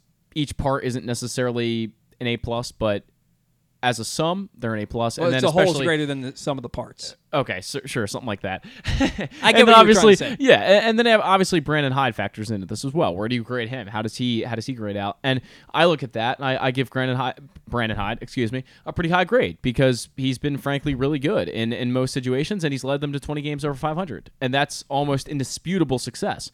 So you know, while you can dispute a lot of uh, situations he's put the Orioles in and, and lineups he's put out, he's made them a good baseball team this year. So A plus for me for Yeah, sure. yeah, and it's got to be an A plus for me too. And, and I will say that with Brandon Hyde, I told myself I was going to come into the season with a more open mind because I was very critical of Oh, Brandon yeah, Hyde you last year, and I I thought that he that he was the reason they lost a lot of games down the stretch last year. I will say that he that he has kept this this clubhouse together. They've gelled really nicely. They play hard for him. He's got I love his tenacity and his mentality when he's when he's in the dugout. Uh, and uh, how he has it, the pulse of the locker room. Yeah. And I have not seen, I can probably count on one hand with fingers left over how many times I've thought he's been the direct cause for a loss, Yeah. which was not the case last year. I think he's, I'm not going to grade him, but I think he's been a lot better than I gave him credit for last year. Sure. Um, and so the Orioles, if you if you're not grading them on a, uh, as an A plus, I don't know what you're watching because it's a team that was. Th- That's two years removed from a 110 loss season. Last year they were four games over 500 and needed a 10 game winning streak in the middle of the season to get there. Uh, and this year they've been one of the best teams in baseball from uh, from the outset. From the so yeah. yeah, it's been um, it's been really nice to see how how good this team has been, how and how quickly. Uh, biggest surprise for you guys. I'm going to go first with this one. For me, it's Adam Frazier. I, I've Adam Frazier got a lot of disdain from me, and it wasn't because I don't like the player. It's because I didn't think that he was a necessary signing. But you can't Okay. doubt the, the the how clutch he's been in big situations. The 12 home runs, the 40 what 45 RBIs at, at this point in the season. He's been more productive than he's ever been in his career from a home run and RBI standpoint. Uh, and Anthony Santander, uh, never been a big OP, OBP guy. You know, he hit 240 each of the last two years with about a 300 to 315 on base percentage. This year, he's hitting around 270. Yeah. He's having a career year in every facet of the game. It seems like he set a career high for exit velocity five games in a row now. Um, he's just hitting the ball hard. He's playing really good defense.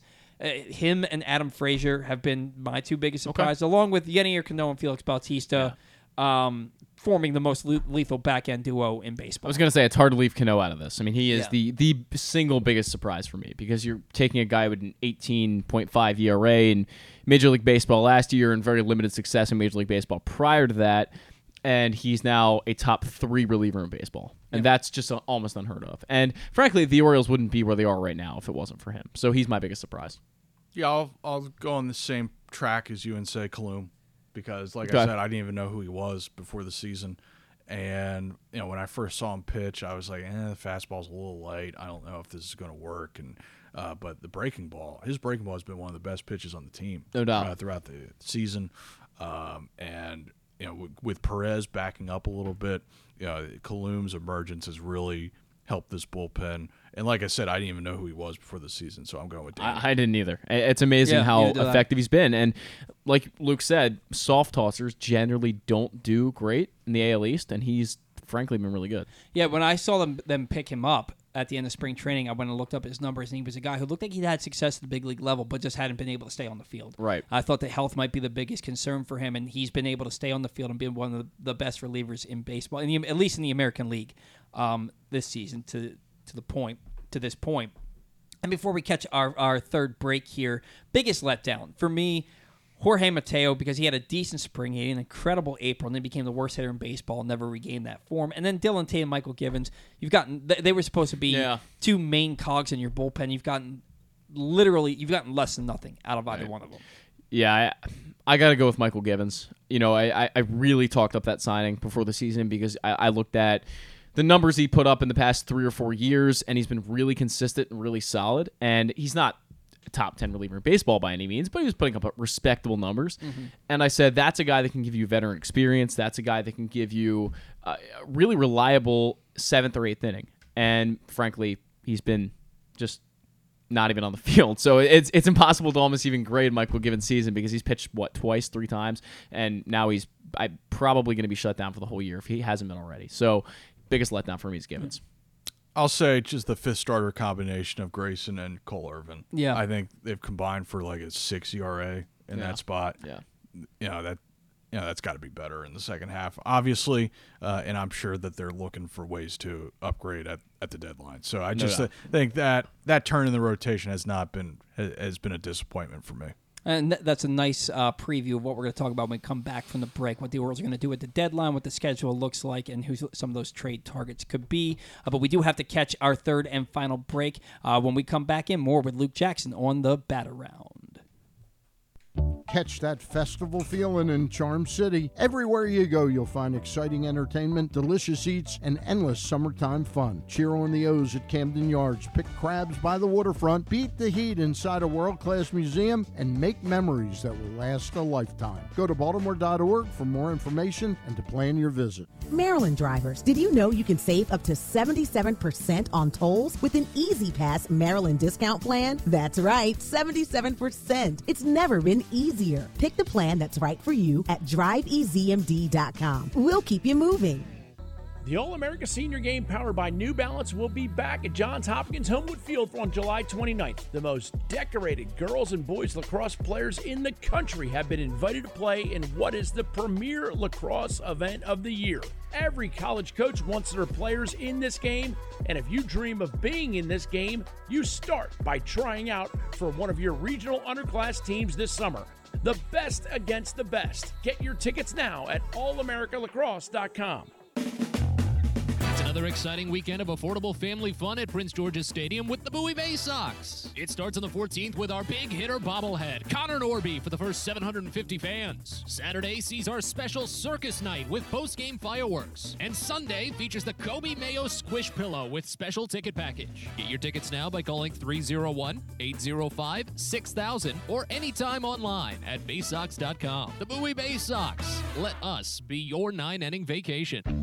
Whether your focus is luxury and comfort, convenience and technologically advanced connectivity, or sporty performance and aggressive styling, we've got the perfect Highlander for you. Check out buyatoyota.com for deals on new Highlanders from your local Toyota dealer today. That first sip. That first bite.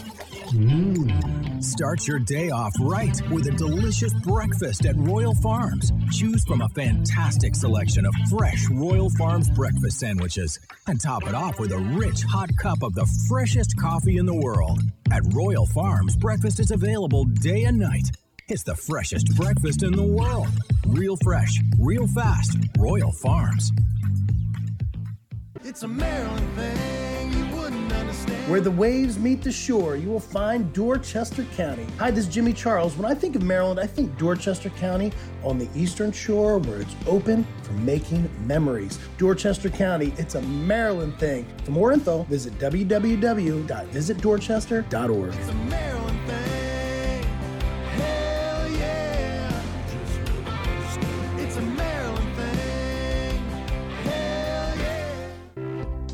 latest edition of Press Box is available now. On the cover, Dave Ginsburg remembers Goose as he looks back on the impact that late Tony Siragusa had both on and off the field here in Baltimore. Plus, he explains how Goose's kids are working to continue that legacy with the Goose Flights program. Also inside, Todd Karpovich profiles the path Tyler Wells has taken to becoming a star in the Orioles rotation. And you'll find a special summer travel guide with information about events and activities throughout the state. Pressbox is available for free at over 500 area locations, including 60 Royal Farm stores. And you can always find the entire edition as well as the best daily coverage of the O's, Ravens, and Terps at PressBoxOnline.com.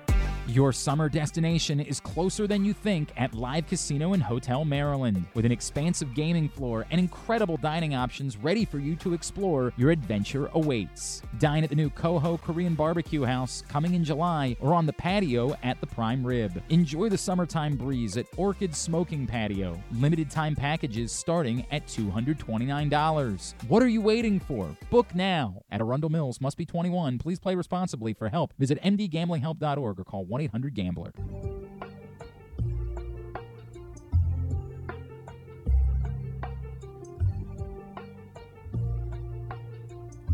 All right, welcome back into the bat around, rolling right along here in hour number two. Second hour of the show is brought to you today by the latest edition of Press Box, which is available now. On the cover, Dave Ginsburg remembers Goose as he looks back on the impact the late Tony Siragusa had both on and off the field in Baltimore. Plus, he explains how Goose's kids are working to continue that legacy with the Goose Flights program. Also inside, Ty Karpovich profiles a path Tyler Wells has taken to becoming a star in the Orioles rotation, and you'll find the special summer travel guide with information about events and activities throughout the state. Pressbox is available for free at over 500 area locations, including 60 Royal Farm stores. You can always find the entire edition, as well as the best daily coverage of the Orioles, Ravens, and Terps at PressBoxOnline.com.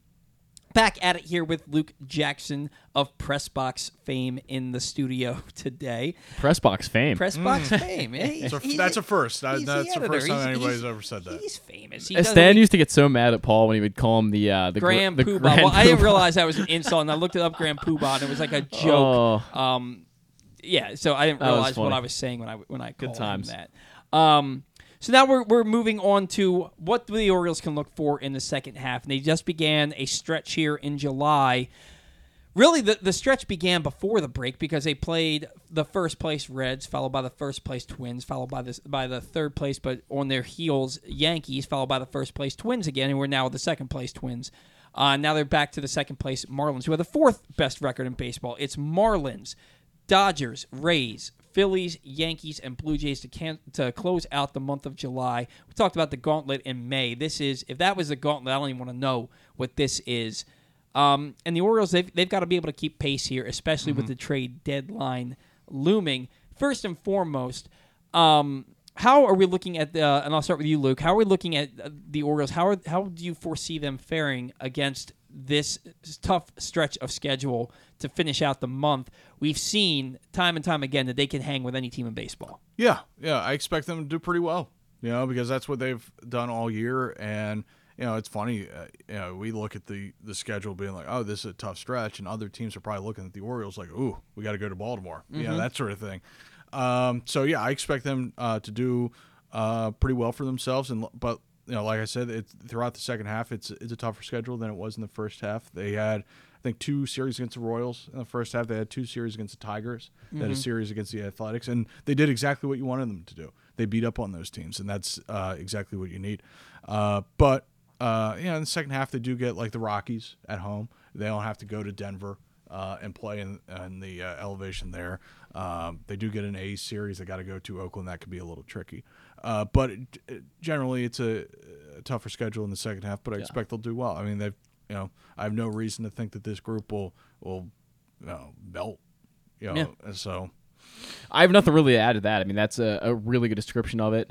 They're going to face some tough teams. They're going to face some teams that are not so tough. But at the end of the day, um, they really need to keep the foot on the gas. And especially, as you just mentioned, against teams like the A's, where you really have a chance to take the whole series, you've got to play hard in every game and not just sit down and say, we can beat this team. You've got to play hard and just keep the foot on the gas throughout the, you know, every every game you play, no matter whether it's a, the Yankees or the A's. It, you've got to win every game you can.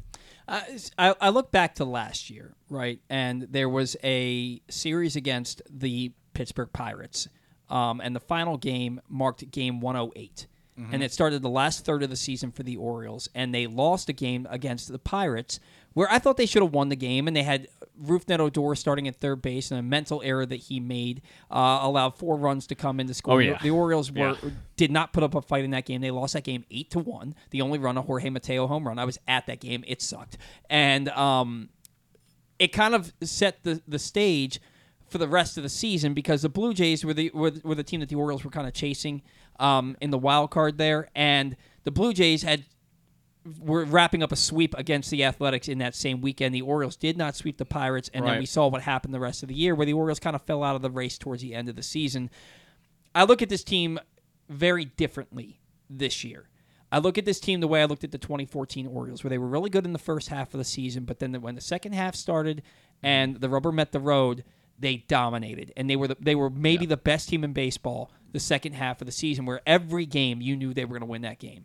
Yeah, And- I, I, yeah, I was, I was thinking about that the other day. Actually, like once they got into a rhythm, like from like June to through really September, it was the, it was just like surgical Mhm. in how that team won games. Because remember, the first you know eight or so weeks they were like a 500 club, Mhm. and then after that, like I said, it became surgical where the starter would go six or seven. They would Yeah. lock down Yeah. bullpen. They would hit two or three home runs, and they would win five to two. Yeah. and, that was like every game. And I remember watching them play the St. The, the St. Louis Cardinals came to town, and it was the, that same series where they celebrated 60 years of Yep. Orioles baseball. And I remember thinking, "Oh, this is a big series, and the this is what this is going to prove where the Orioles stand amongst the the elites in baseball."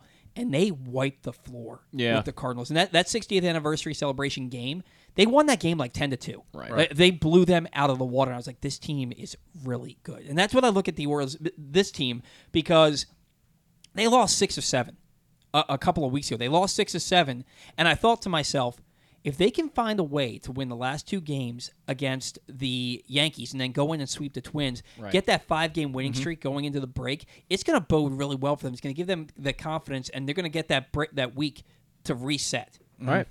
And that's exactly what they did. And then they came out last night, and you never really thought last night that the Marlins were going to come back and win that, that ball game. There was not a part. No. uh, there was not a point in that game where I thought the Marlins were going to win, and that's just kind of how I feel about this team moving forward. Every day, I expect them to win, and I think that they're going to win more often than not. Now, Fangraphs picked them to win, I think, 35 games in the second half and have a negative run differential.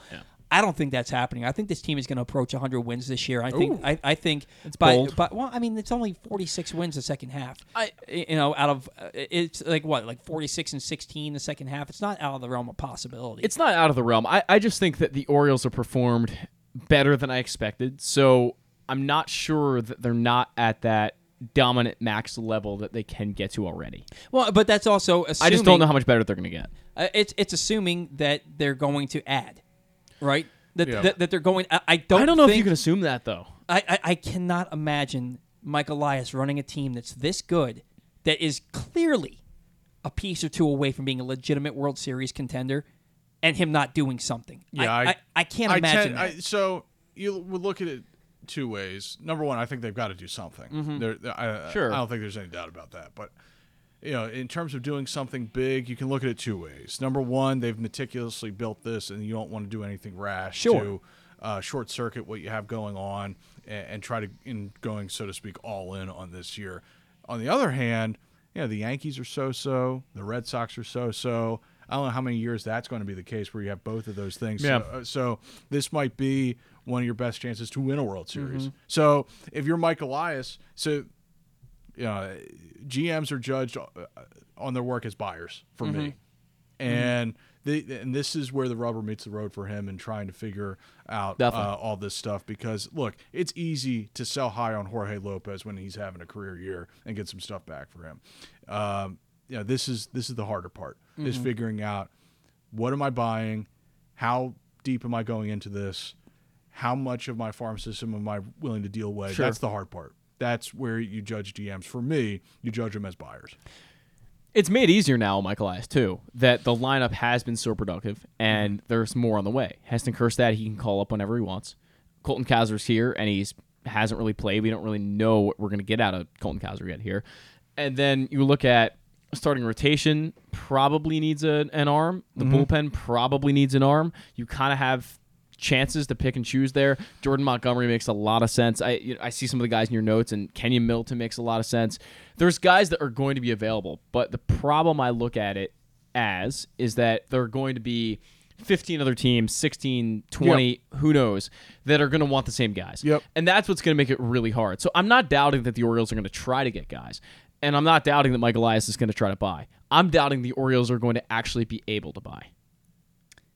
Yeah, I, and, and that's where I come back to the pieces that he's gotten. I mean, he got Kyle Bradish and what we thought was a big league li- reliever in uh, what was it, Ryan Madison, um, Isaac Madison, Isaac Madsen, Uh, yeah. uh, Isaac Ryan Ma- Madsen? Ryan Madsen. That's right. I, I, Isaac Madsen. He, uh, Isaac uh, Madsen, yeah. He got those guys for you know Very Dil- little. for for Dylan Bundy. Right. You know, he was able to go and get. Um, at the time, we thought that it was a big time deal that he was able to, to get rid of Alex Cobb i- for. Um, I can't remember the guy's Jahmai name. Jones. Jahmai Jones, right? And he, he was able to trade uh, Iglesias. The, the the the fact of the matter is he's been able to pull a rabbit out of the hat with some of these moves that he's made. I mean, he got Yennier Cano and Cade Povich for. Um, uh, Jorge Lopez, and it was it was blasted at the time, and now it looks Yeah. like one of the best, one of the biggest fleecings of the last few years No in baseball. I think that he's going to have to go out and, and add to this team, and I expect that he will. It's the question is who's he going to be willing to give up? And the players that he's giving up are they wor- are they more valuable to the Orioles as players here or as trade chips? Mhm. Because at the end of the day, that's what he's got to glean from these Right. players. Are- Is Westburg a guy who you think is part of your your future that you want to help Mhm. build? You want to uh, have him be a piece you build around? Is Connor Norby one of those guys? Is Coby Right. Mayo one of those guys? Who are you willing to give up because you're not getting something for nothing? Right, so it, th- and Yeah. that's what it, what it really comes down No to. doubt. With, with that in mind, we can all agree that they probably need a, uh, at least relief help, and that might be the, the most obvious move that they're Mhm. going to do. I Yeah. have four guys that I have listed here: Scott Barlow from the Royals, Mm-hmm. Keynan Middleton from the White Sox. Actually, I have five guys: Kyle Finnegan or Hunter Harvey from the Mhm. Nationals, and Jordan Hicks from the Cardinals. Who is the most likely of these guys that you think the Orioles will go and pick up? I have a few national f- friends who are Nationals fans, and I told them that they should deal Hunter Harvey before he gets hurt again. Mm-hmm. So, and I mean, he's been electric for them this year. Kyle Finnegan is an interesting name. I've seen him a lot. Uh, probably the Yeah. guy on that list I've seen the most. Um, you know, he's been a reliable right-handed reliever for a long time. Sure. You know, he'd probably be a nice ad. Uh, but yeah, I mean, I'm, it seems like all those guys that you mentioned, you know, would help. you Yeah. know. Uh, uh, but I, I will say that you can. The other thing about the trade deadline that's weird is that look, you're only have them. You're only guaranteed to have them for two months. And as we know, variance swamps everything. And so you could make a sound move. Uh, your process could be good. You pick up a really good player, and then he just sucks for two months for whatever reason. Right. And so, and that's the frustrating part of the deadline. Yeah. So you can do everything right, and it still doesn't work out. So, you know, we'll see. Gerardo Parra. Anyway, Gerardo Parra. I yeah, I'm I'm gonna go with Jordan Hicks. I, I think I like here the most, and probably looking at the Cardinals as sellers. I I can't. they already came out and said that they're going to be sellers. Yeah. I mean, they can say that, but I, I don't.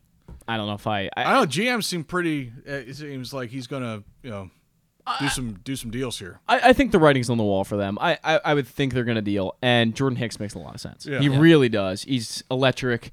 Generally, been a late inning guy in his career. Makes a lot of sense for me. So uh, Middleton's another guy that that I, I've seen a lot and I like a lot. Uh, Kyle Finnegan, more of your veteran type of guy. I that- love Kyle Finnegan. Yeah, yeah, Kyle Finnegan's been really good. Hunter Harvey, no interest. I Yeah. have absolutely zero interest in. He's going to get injured again. I I just don't have any interest He's there. been really good this year. And then uh, Mitch, or sorry, not Mitch Keller, but um, He'd be Scott nice. I, I would like Mitch Keller. well, that'd, well, be, that'd be a I- nice I, was get. looking at his, his Yeah. starter list, but Scott Barlow, I haven't seen a ton of this year. I, I've seen the numbers, but I really don't know how good Scott Barlow's been. Yeah, uh, his ERA is above 4 Mhm. Um, he's about that uh, as a reliever, uh, which is why I, I, I get that he's got good stuff and he's intriguing on a on a good team.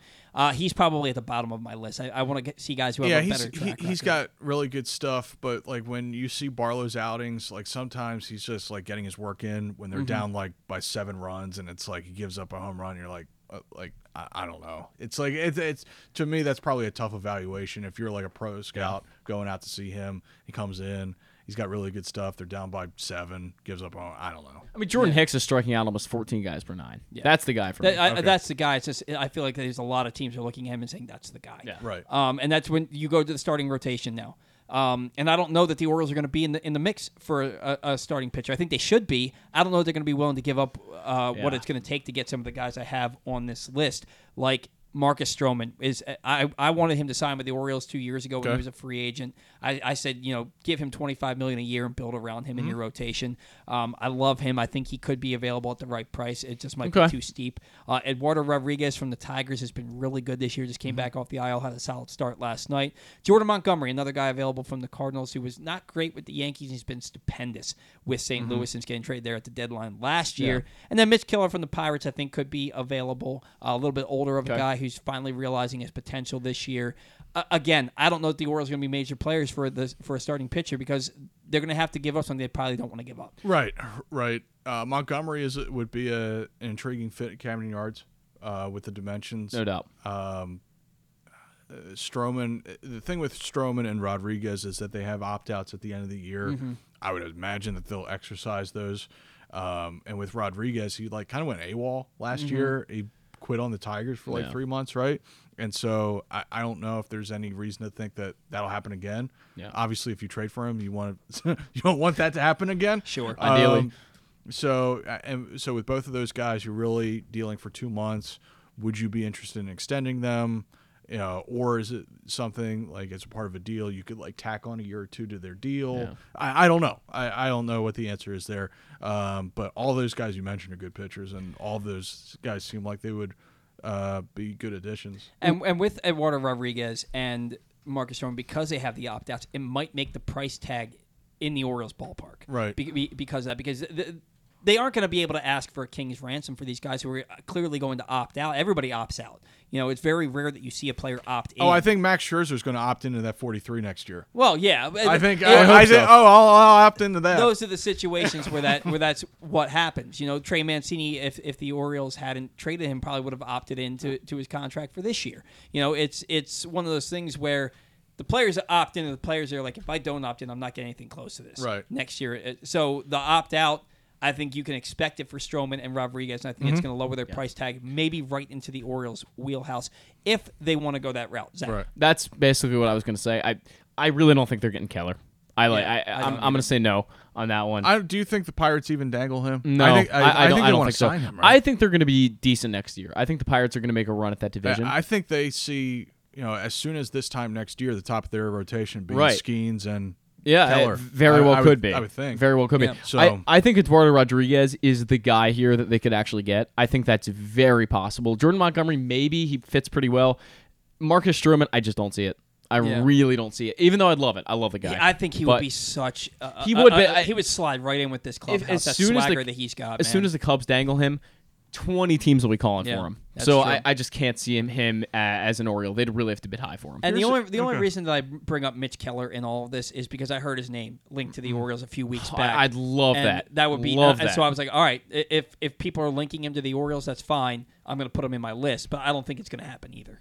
yeah, and he's got club control. I just um yeah, I, He's I just think- too good, I- I- frankly. I- yeah, I, I don't uh, like the Pirates have worked so hard with him to get him to this point. Yeah. like they've given him chance after chance after chance with this stuff, and then finally it pops. Are you going to trade him now? I don't see that happening. no, I don't either. Yeah, Uh, but it would be the one guy on that list where the Orioles might be willing to give up more Right. because of the team control and because of how, just how good And, he's and been this year. because of the wild card situation, you got so many teams in it, and you have very few defined sellers at this point. We might not really get a lot of uh, buy or sell decisions until 48, 72 hours before the deadline. So Sure, and, and where teams are saying like, we're, okay, the, you know, we're motivated to sell. uh, and that sort of thing. So I mean, I'm sure the prices uh, from defined sellers right now are crazy. Yeah. like on Eduardo Rodriguez is probably We're, we're gonna find out. We're, we're definitely So- gonna find and, out. And it sometimes it takes a long time for sellers to actually show their hand right about what they're motivated to do. You know what the, the salary they're motivated to move and that sort of thing. So we'll Lu- see. Luke channeling his inner Sheryl Crow. It takes a little time sometimes. It takes a little time sometimes. I saw Sheryl Crow in Nashville. That was Really? an inter- interesting. Was she opening for Bruce Where- Springsteen? She was, she Where was was not. it? there Was Courteney Cox it in was- the crowd? Courteney Cox was in the crowd. Yes, of course. Where was it? Um, it was at the Nissan, not the Nissan Stadium. What, which one's the one? Bridgestone Center. That's what it was. Oh, the hockey arena. Hockey arena. Okay. Yes. yes. All right. I've been to the uh, Grand Ole Opry at in Okay. Nashville. I didn't. Yeah. I did not go when I was down I there. forget who was the the headliner that day. I forget who the headliner. It was fun. nice. Um, and then finally, and I don't think the Orioles are going to go after it bad. I thought up until a couple of weeks ago that they would, but I think that they like what they have internally right now. Mhm. And they, I think that they think they have more on the way. Yeah, I don't see it. I agree. But but if they did, I listed out Paul Goldschmidt because he, he's going to be on the table. I listed out Brent Brent Rooker from the A's, Cody Bellinger from the Cubs. Wouldn't touch that. and I'm, dude, he's having a hell of a year. I know, He's but I- having a I still wouldn't touch it. with that short with, with, with that short porch in right field, man. You telling me? Uh, and then Charlie Blackmon, he's due back any any uh, any week now for the Rockies, and I think that if he has a nice couple of weeks before the trade deadline, that he could he could uh, be on the move also. Mm-hmm. Any interest in? I mean, obviously everybody has interest in Paul Goldschmidt, right? Yeah. Any interest, reasonable, realistic interest in any of these guys? Well, I would say Brent Rooker, but Oakland is inevitably going to trade him to Atlanta for some magic beans. So, and then he'll sign a ten-year contract 10 year- and hit thirty yeah, home runs. Right, one percent to the Braves um, Foundation. Uh, anyway, um, hmm, say those again. Paul Goldschmidt, Brent Rooker. Yeah, he'd be good. Cody, Paul, do you, do you remember Cody the- Bellinger, Charlie Blackmon? Do you remember the comparison you made like a year ago when we were talking about the trade deadline? You were like, "Well, 15-year-old Paul Valley had interest in J Lo, but all it was is just all it Yeah. was is just interest." That's what the Orioles are going to have in, in Paul Goldschmidt. Um, Bellinger would be a, a very good fit for a lot of teams. Oh, like most contenders. The Yankees. Because, you know, yeah. Uh, the Dodgers again they could take him back. he's having a really good season. He crushes right-handed pitching. He could play center. He could play left. He could probably, Yeah. I'm sure he could play right or left. He can play first base. But yeah, I just think that he's. I, I, I think his price uh, is going to be pretty high because there's going to be a lot of interested contenders in him. You, you look at the fact that they gave him an eighteen million dollar contract, so he's probably got what uh, Eight left. eight million left Yeah. on that contract. So you got you Totally got you doable. got to fork over the dough, the dough for that. that's- You're gonna have to give though. up something, but he's not re-signing with with the Cubs unless they offer him something ridiculous because he came back and it was a make good contract, and even though he got hurt for a little bit, he's made good He's on on that good. contract. I can see the Yankees dealing for him, but man, wouldn't it be awesome if the Orioles just swooped in and took him? And now you have a guy that can play first base, he can play the outfield, he can DH, he can he can hit he could hit 15 home runs the last two months of the season. Oh, he'd be for an, you. I, of those guys that you mentioned who are you know, among those who are likely to move. I think that he would be the most seamless fit. But Yeah. again, Ugh. I think there are like 15 teams that After the last want- few years he's had, I don't know if I could take it. But, But, then you, I you look at know. what uh, Austin Hays looked like at, uh, before the home run derby. He looked baked out of his skull. I think he he, he and uh, he and Cody Bellinger They probably have a good time together. after that.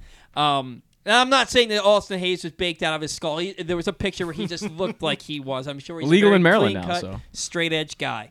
Um, but yeah, it- it's going to be an interesting deadline. I think the Orioles have a, at least one, maybe two moves uh, under their belts here, and you know, let's let's buckle up as Buck used to, as we used to say when when Buck was here, and get ready for a You know nice who's not here. buckling up? The Mets. Yeah. Haha. See. Man, that sucks. Buck, Buck's going to lose his job. He is going to lose his And I- job, and and so I- is Billy Eppler. and Well, I- yeah, I think Bill. I think they're going to hire David Stearns, and David Stearns is going to hire his own guy. Yeah, Yeah, And I can see that. I can. I can Either tell you- after this year or after next. I, I I think that uh, it once Buck gets let go, I don't think he's going to manage again. I think that, that Probably it for him. I think that that's Probably it. it for him. And- With the and- way Baltimore ended and the way that the Mets situation looks like it's going to end, yeah. Yeah, and that's that's unfortunate. 'cause I, I I love Buck, and it's a shame because I don't know that he's ever going to win a World Series. Then you know, uh, which stinks because he's a really good manager. All right, now it's time for take to rake.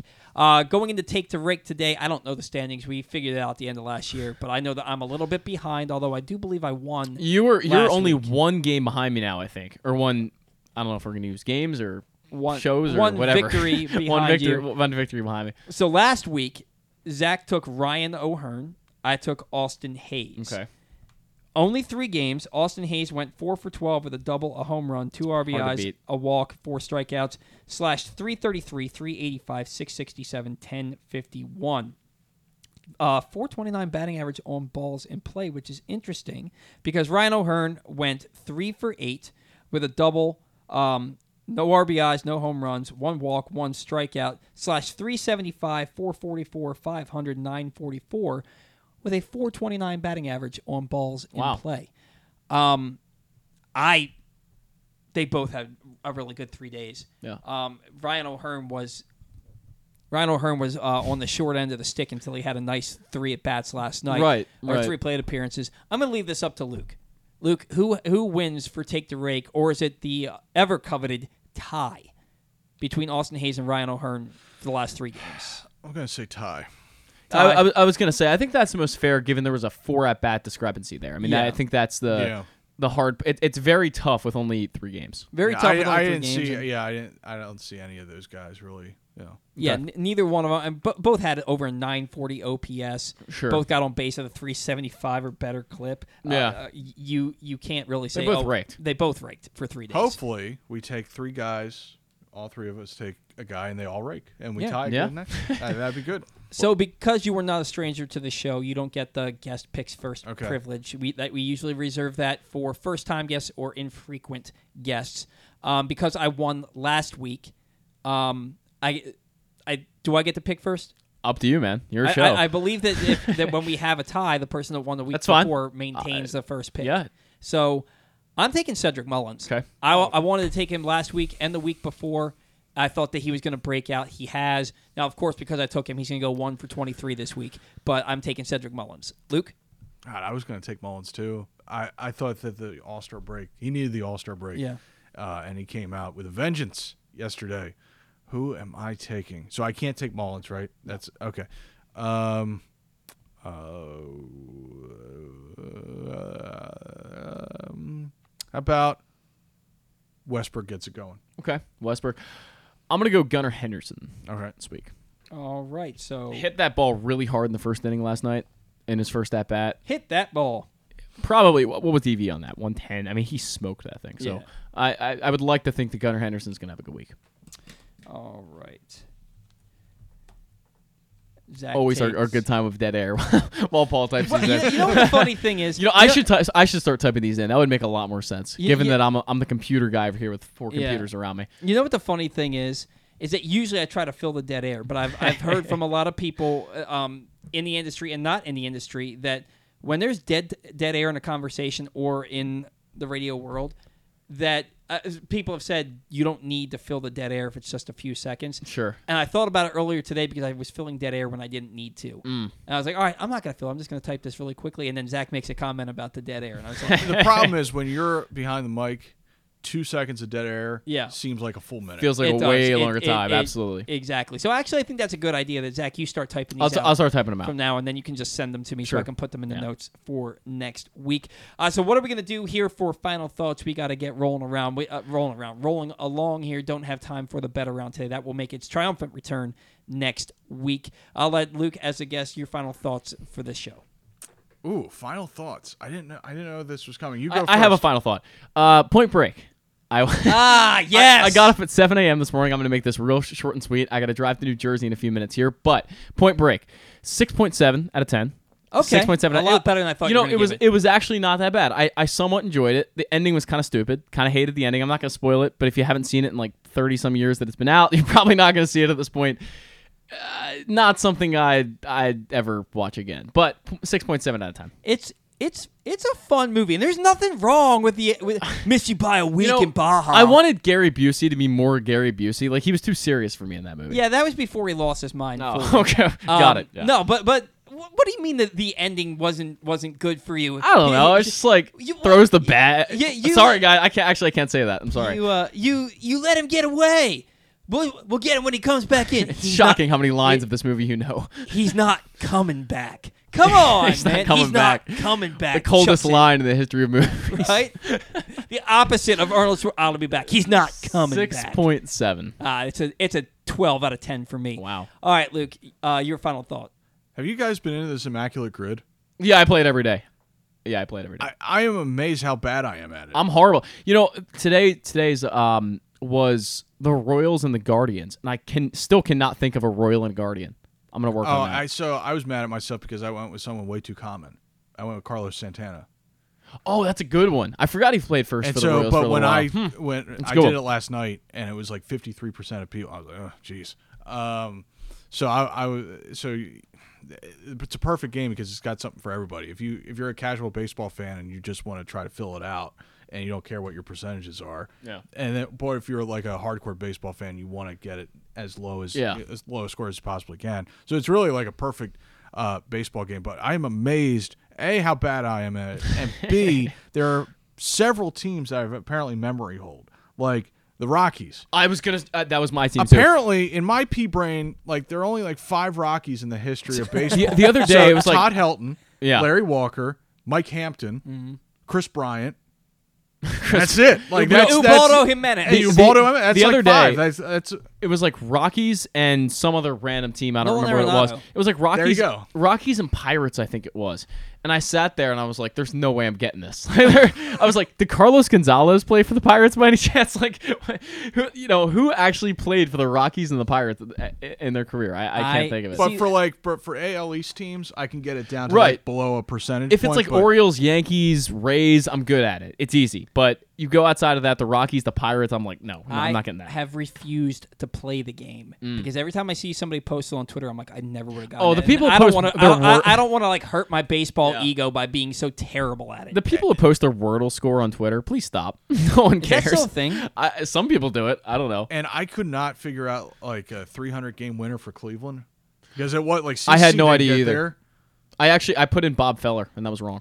So and I don't know. the- It, was the the other one, uh, one of the other ones, was- Bartolo. No, I'm just, yeah, Bartolo. One of the other ones was 300 game winner for uh, St. Louis, and I said Steve Carlton, and apparently everyone else did too. I had I have I had no idea on that one either. uh, so and I forget who the other 300 game winner. That was a tough category. the other Uh, 300 was- game winner was uh the Blue Jays. I want to say.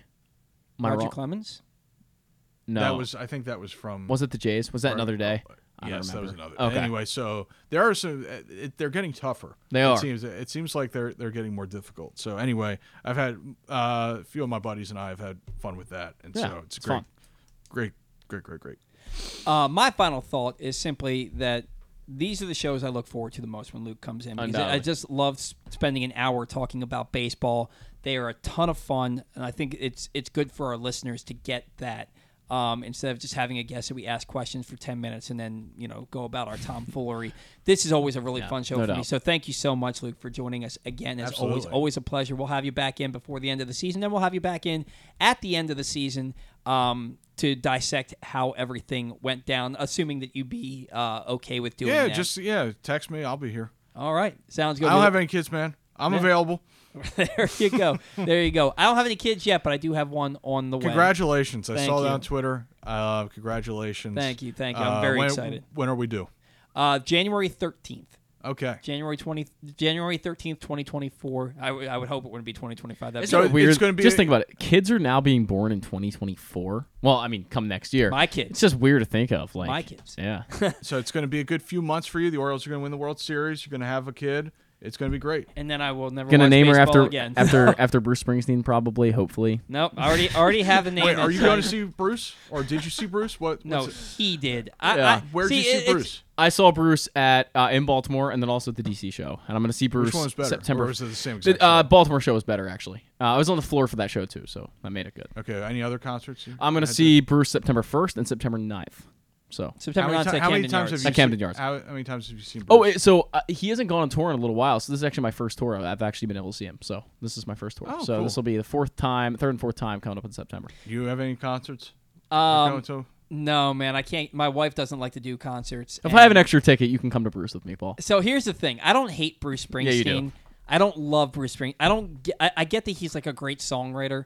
Um, people that love Bruce Springsteen are obsessed, and they are very Yes. and they are very loud about their obsession. And Zach is amongst those people. And it's so odd to me that at 22 years old, he is A couple this- years ago, I went to his childhood home in New Jersey when I was up to visit so my cousin, weird. which I might do again, given that I'm going to be up there in a, in a few uh, few hours. And he's ne- Zach has also never heard of some of my favorite bands like Incubus and All Nope. Time Low. He had never heard. Oh, I've heard all. I heard all time low. 'cause they're But- from Towson, so but but he had never heard of these bands. Like I mentioned Incubus, he said, "Who's Incubus?" And I was like, "That b- absolutely blew my Nope, mind." don't know. And so like it's been a running joke for probably over a year now, At least. that um about Bruce Springsteen because he's a 22 year old who's absolutely obsessed with And like then an 80 year old here's singer. here's what happened, Luke. I won a bet, and I got to name his dog after Bruce Springsteen, that- which is That's not true. That's not true. Our dog is named Bruce after Bruce Wayne because our cat's name is Lena for Selina Kyle, who was Catwoman. So anyway, off the rails. Just at the right As time. usual. Guys, thank you so much for tuning into the Bat Around. Thanks to all of our guests, Luke Jackson, another great segment as always. Thanks to Stan the Fan Charles for his weekly segment. Thank you to all of our sponsors. Without you, we don't have a show. And thank you to all of our loyal fans and listeners. Without you, we certainly do not have a show. So thank you so much. Looking forward to a really strong second half of Orioles baseball, making a nice, uh, strong playoff run. Until next week, see ya!